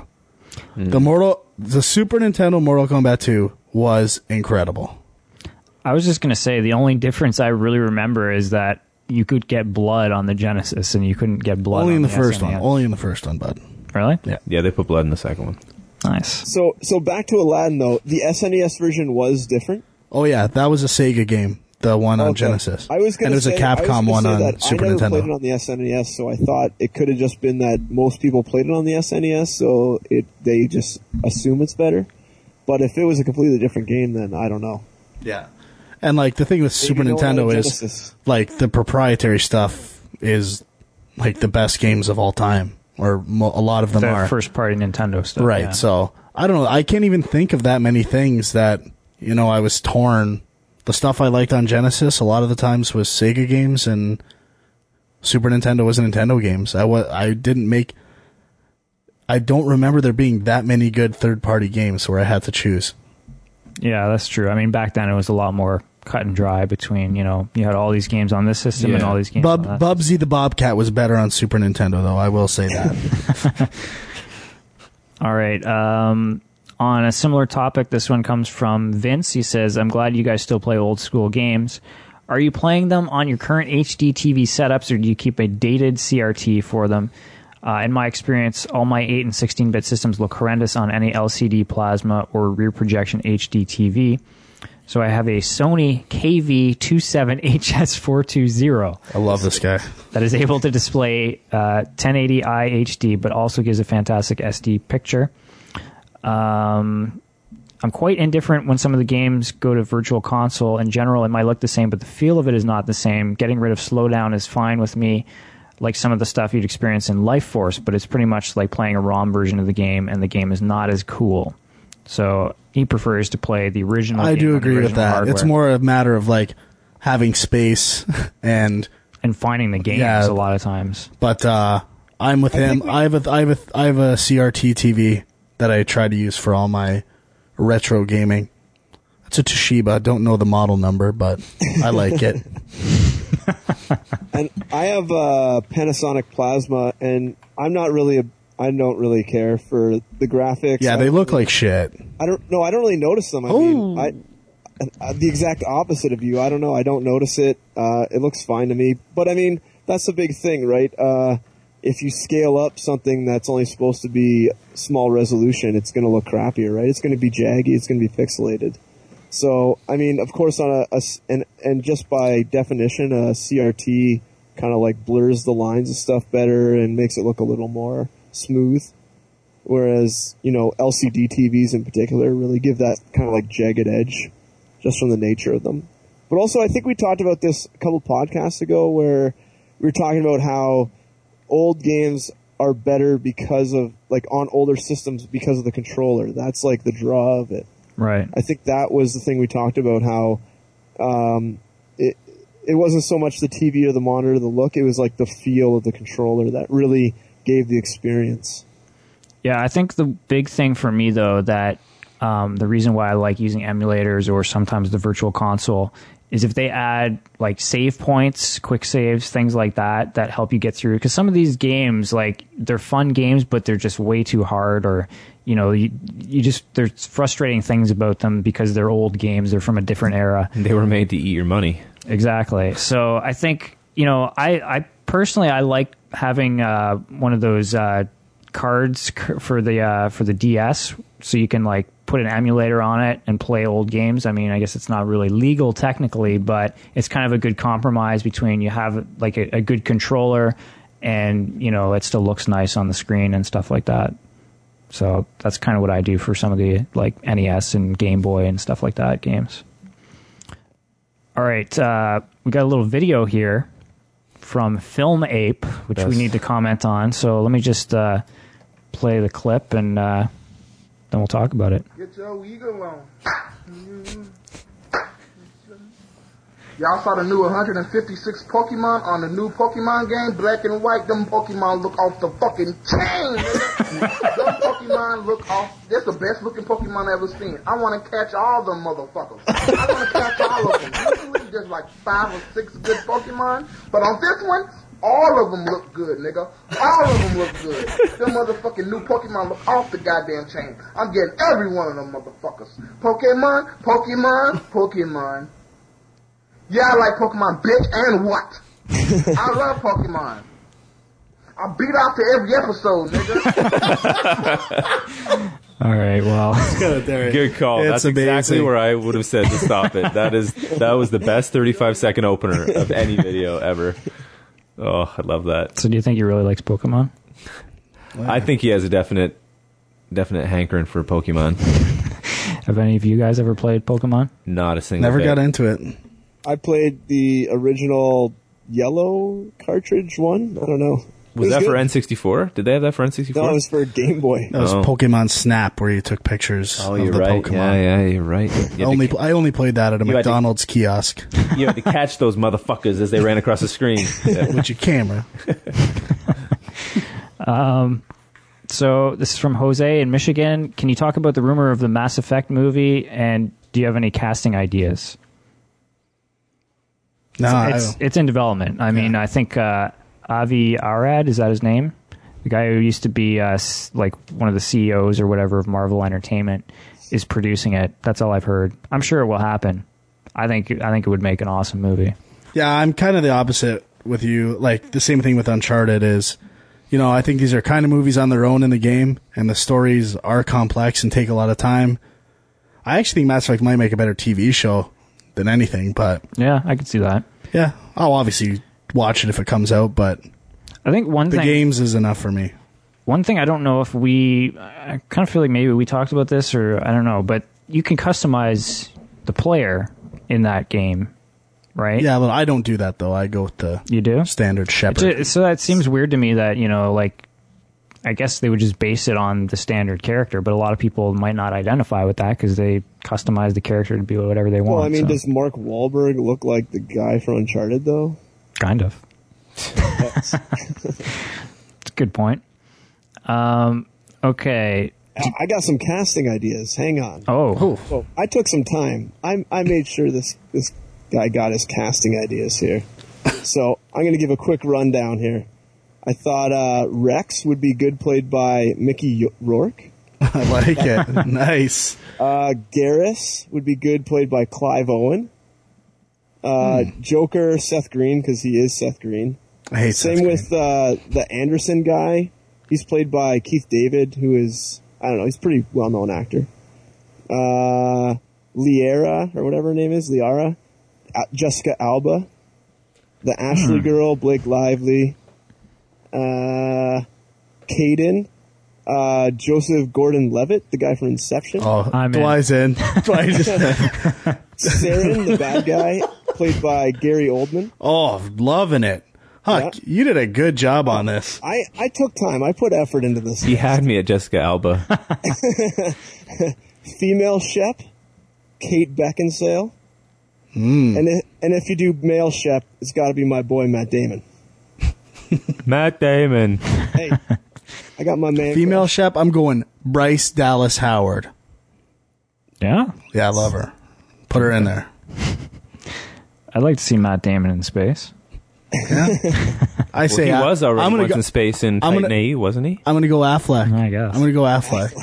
I had him in somewhere. I took him out real quick. Yeah, Affleck actually does look like the guy in the box cover. Yeah. Yeah, Please. more so than Matt Damon. Isn't that who you picked? I don't think any of them look like him. All right, we got two more quick ones. This one is from uh, Vicky AJ. Do you like the angry video game nerd videos? I love them. So him. her wait, Vicky AJ, like are the A and G capitalized? AJ, yes. And so her initials are VAG. Badge. No, I. it might not be a girl. I think it because it's All right, I can't read it, so. Yeah. right, anyway, sorry. So, any thoughts on angry video game nerd? I honestly, I loved it when uh, I forget who was the one who linked them to me. I think it was uh, DG at work. Um, but when I saw that the Total Recall one, I lost my shit. Like I literally went to this guy's YouTube catalog and tried to find every single one he'd done.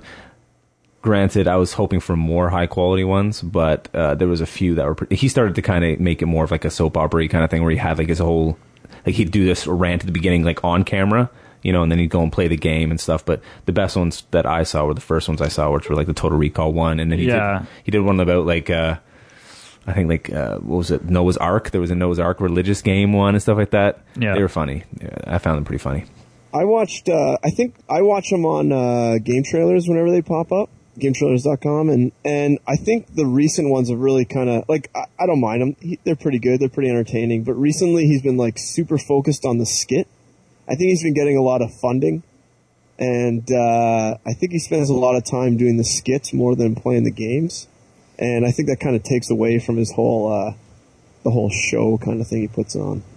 Yeah, I think I like I kind of like the original ones. I think he really struck a chord by like just finding these super hard games that everybody who played them knew, but just nobody had really said it. You know? I forgot the Teenage Mutant Ninja Turtles one for S uh, for Nintendo. Yeah. I fucking that that was back in the day too when there was no rentals. There was no all you had was that fucking back of the box when you looked at the pictures and you went, "That's the game I want to drop my next year's allowance on." Like this is it. This is everything that my life encompasses right now is fucking Teenage Mutant Ninja Turtles and you get it home and it's some bullshit side scrolling game where like your your bow staff comes out on this weird perpendicular angle to your arm, and you only get to see that every once in a while because you're driving around on a shitty car that looks like you know like a Pac-Man screen, and and it was the most impossible game ever. And in that, and he had a video that pretty much.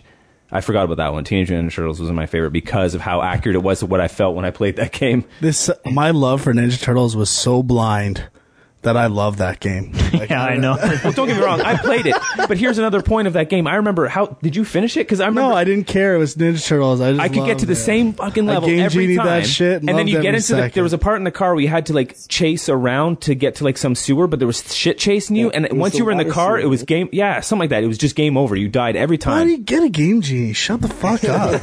that was before Game Genie. I'm way older than you, man. I never got a Game Genie.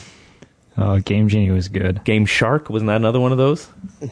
Don't talk about Game Shark. Sorry. Just All right, last question. This comes from uh, Jim the Movie Freak, and he wants to know, besides Angry Bird, if if Angry Birds, if we have any iPhone game recommendations, and what we think about first-person shooters on the iPhone.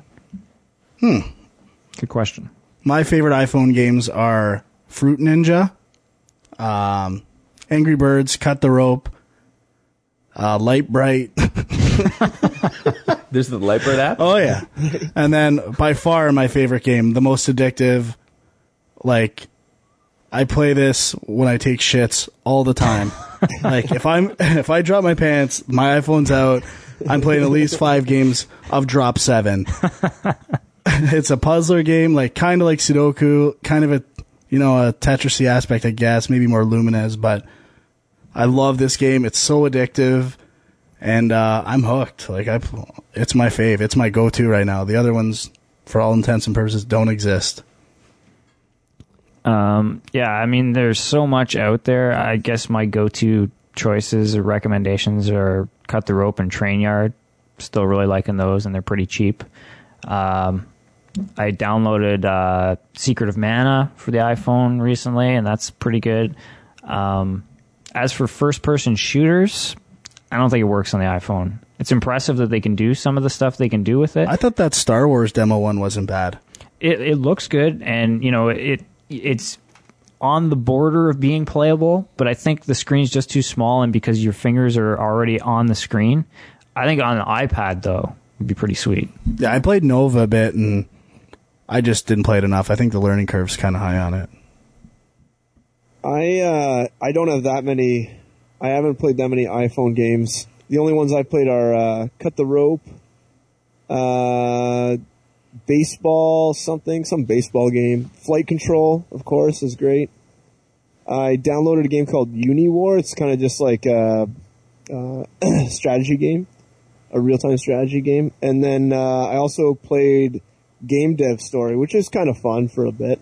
Yeah actually i downloaded that too i haven't gotten too much into it but it's if you like strategy sim type games it's pretty creative and interesting Yeah, it's it's pretty repetitive, but it's not bad. I mean, they kind of they make they curve it enough so that you kind of get a new a new taste every once in a while. I played through one. I think you get like basically the whole thing is you run like a game studio for like I, think it's twenty years, and I played one like twenty year cycle.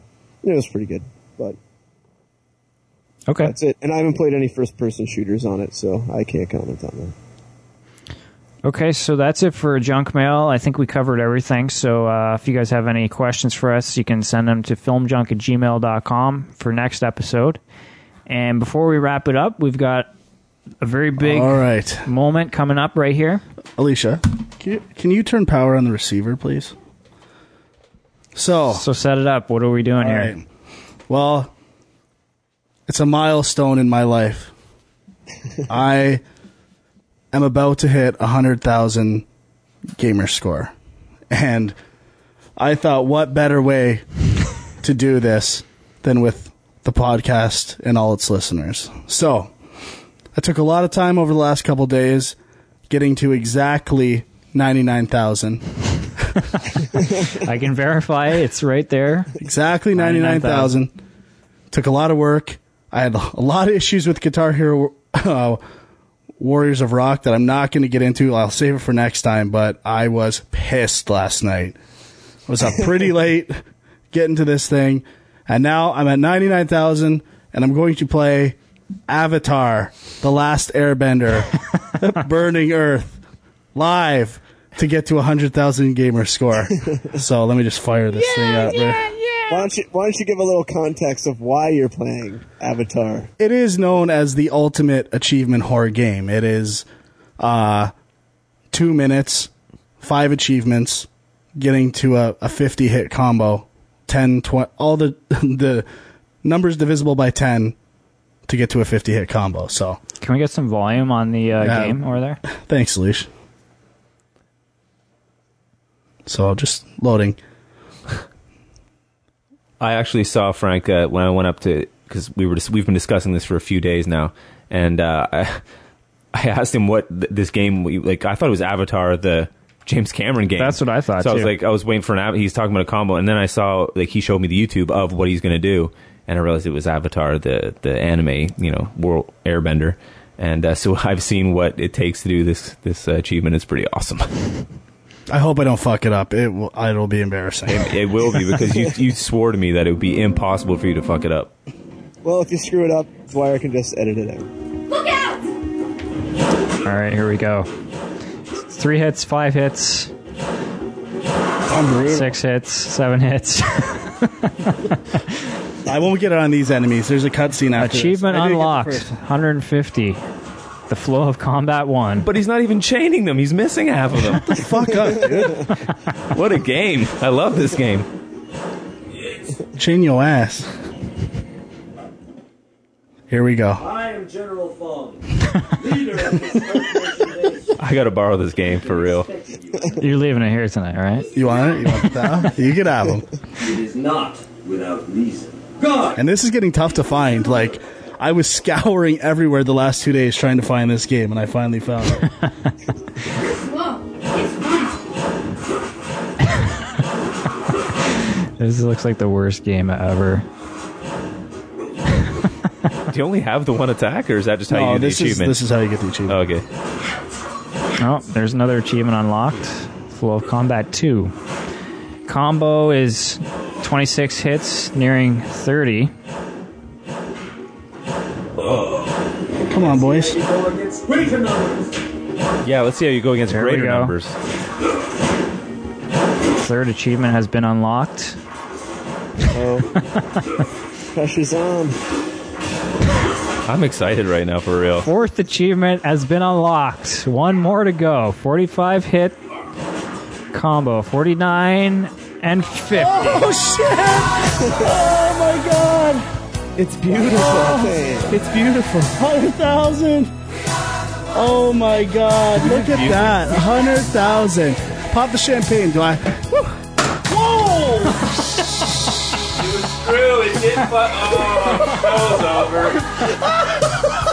All right, let's do oh, this. Congratulations, oh, buddy. Oh, I just want to say that. That is that is pretty an impressive. I know there's achievement. lots of people in the world that have more than hundred thousand, but uh, you know, Ooh, it means it means a lot to me. Oh, there you go. Let's get fucking juiced. this is the beginning of a great night. Oh, good Next on. episode, 200,000. Uh, you got your champagne over there, right, Huxley? Uh, yep, my rye All right, cheers. To Cheers, hu- boys. To a hundred thou- hundred thousand. to a hundred thousand. All right. Congratulations. Something I will never get. Oh, that's delicious. Ooh, that's bubbly. That tastes like victory. That does. Anyway, I'd like to thank all the listeners for being a part of this moment, and I hope it was uh, as good for you as it was for me. It took him 30 seconds to fucking do that. I have a stain in my pants, and uh, it will be coming out with me tonight. Oh, well, good on you, bud. All right, That was amazing. beautiful. So that brings us to the end of uh, episode five. So next month, uh, are we all agreed? Dead Space 2? That looking like that. Although it comes out pretty late, eh? January 25th. Yeah, Yeah, so that's like a week or two away. So kids don't expect an episode before January 30th or probably February twenty eighth. It'll probably be mid to late February, yes. All right, time for round much. two. oh yeah, I'll probably have to finish off these lightweights too.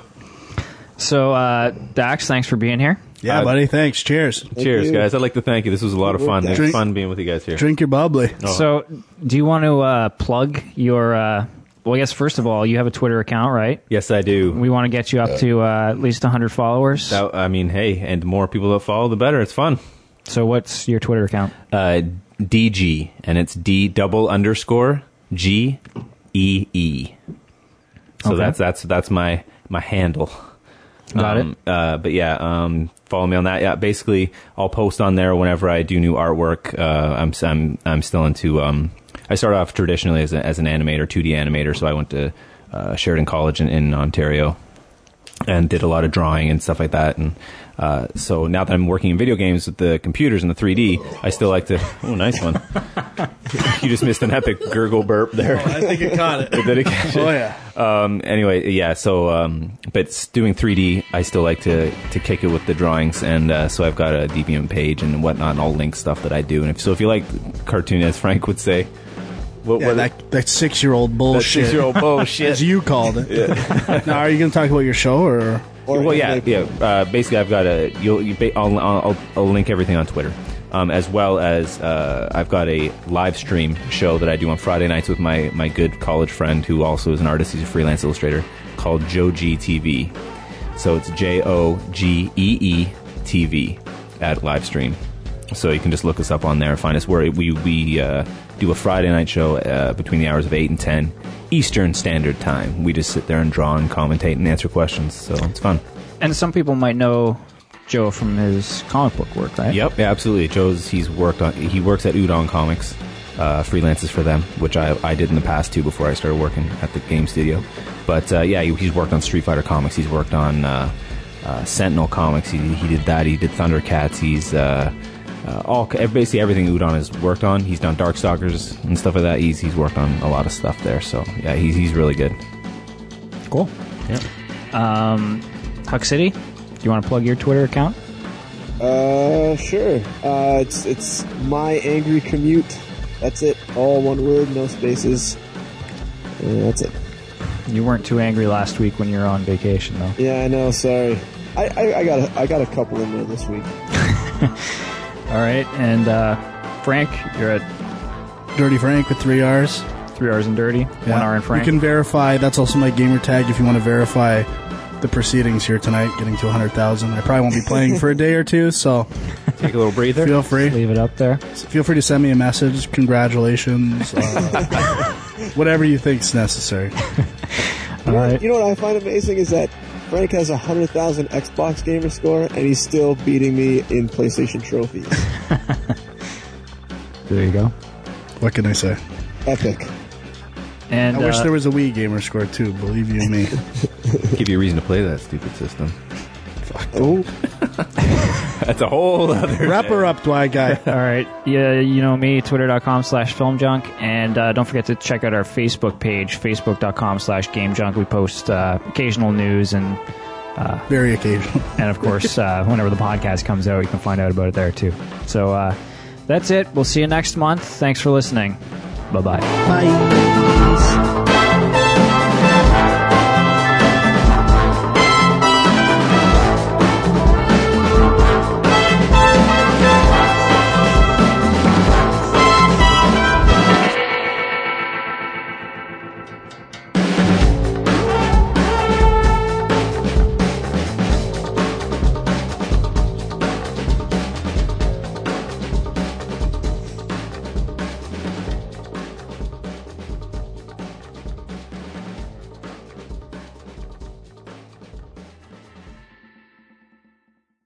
My my uncle had a um, the one that had Smurfs. I think it was like in television or some shit.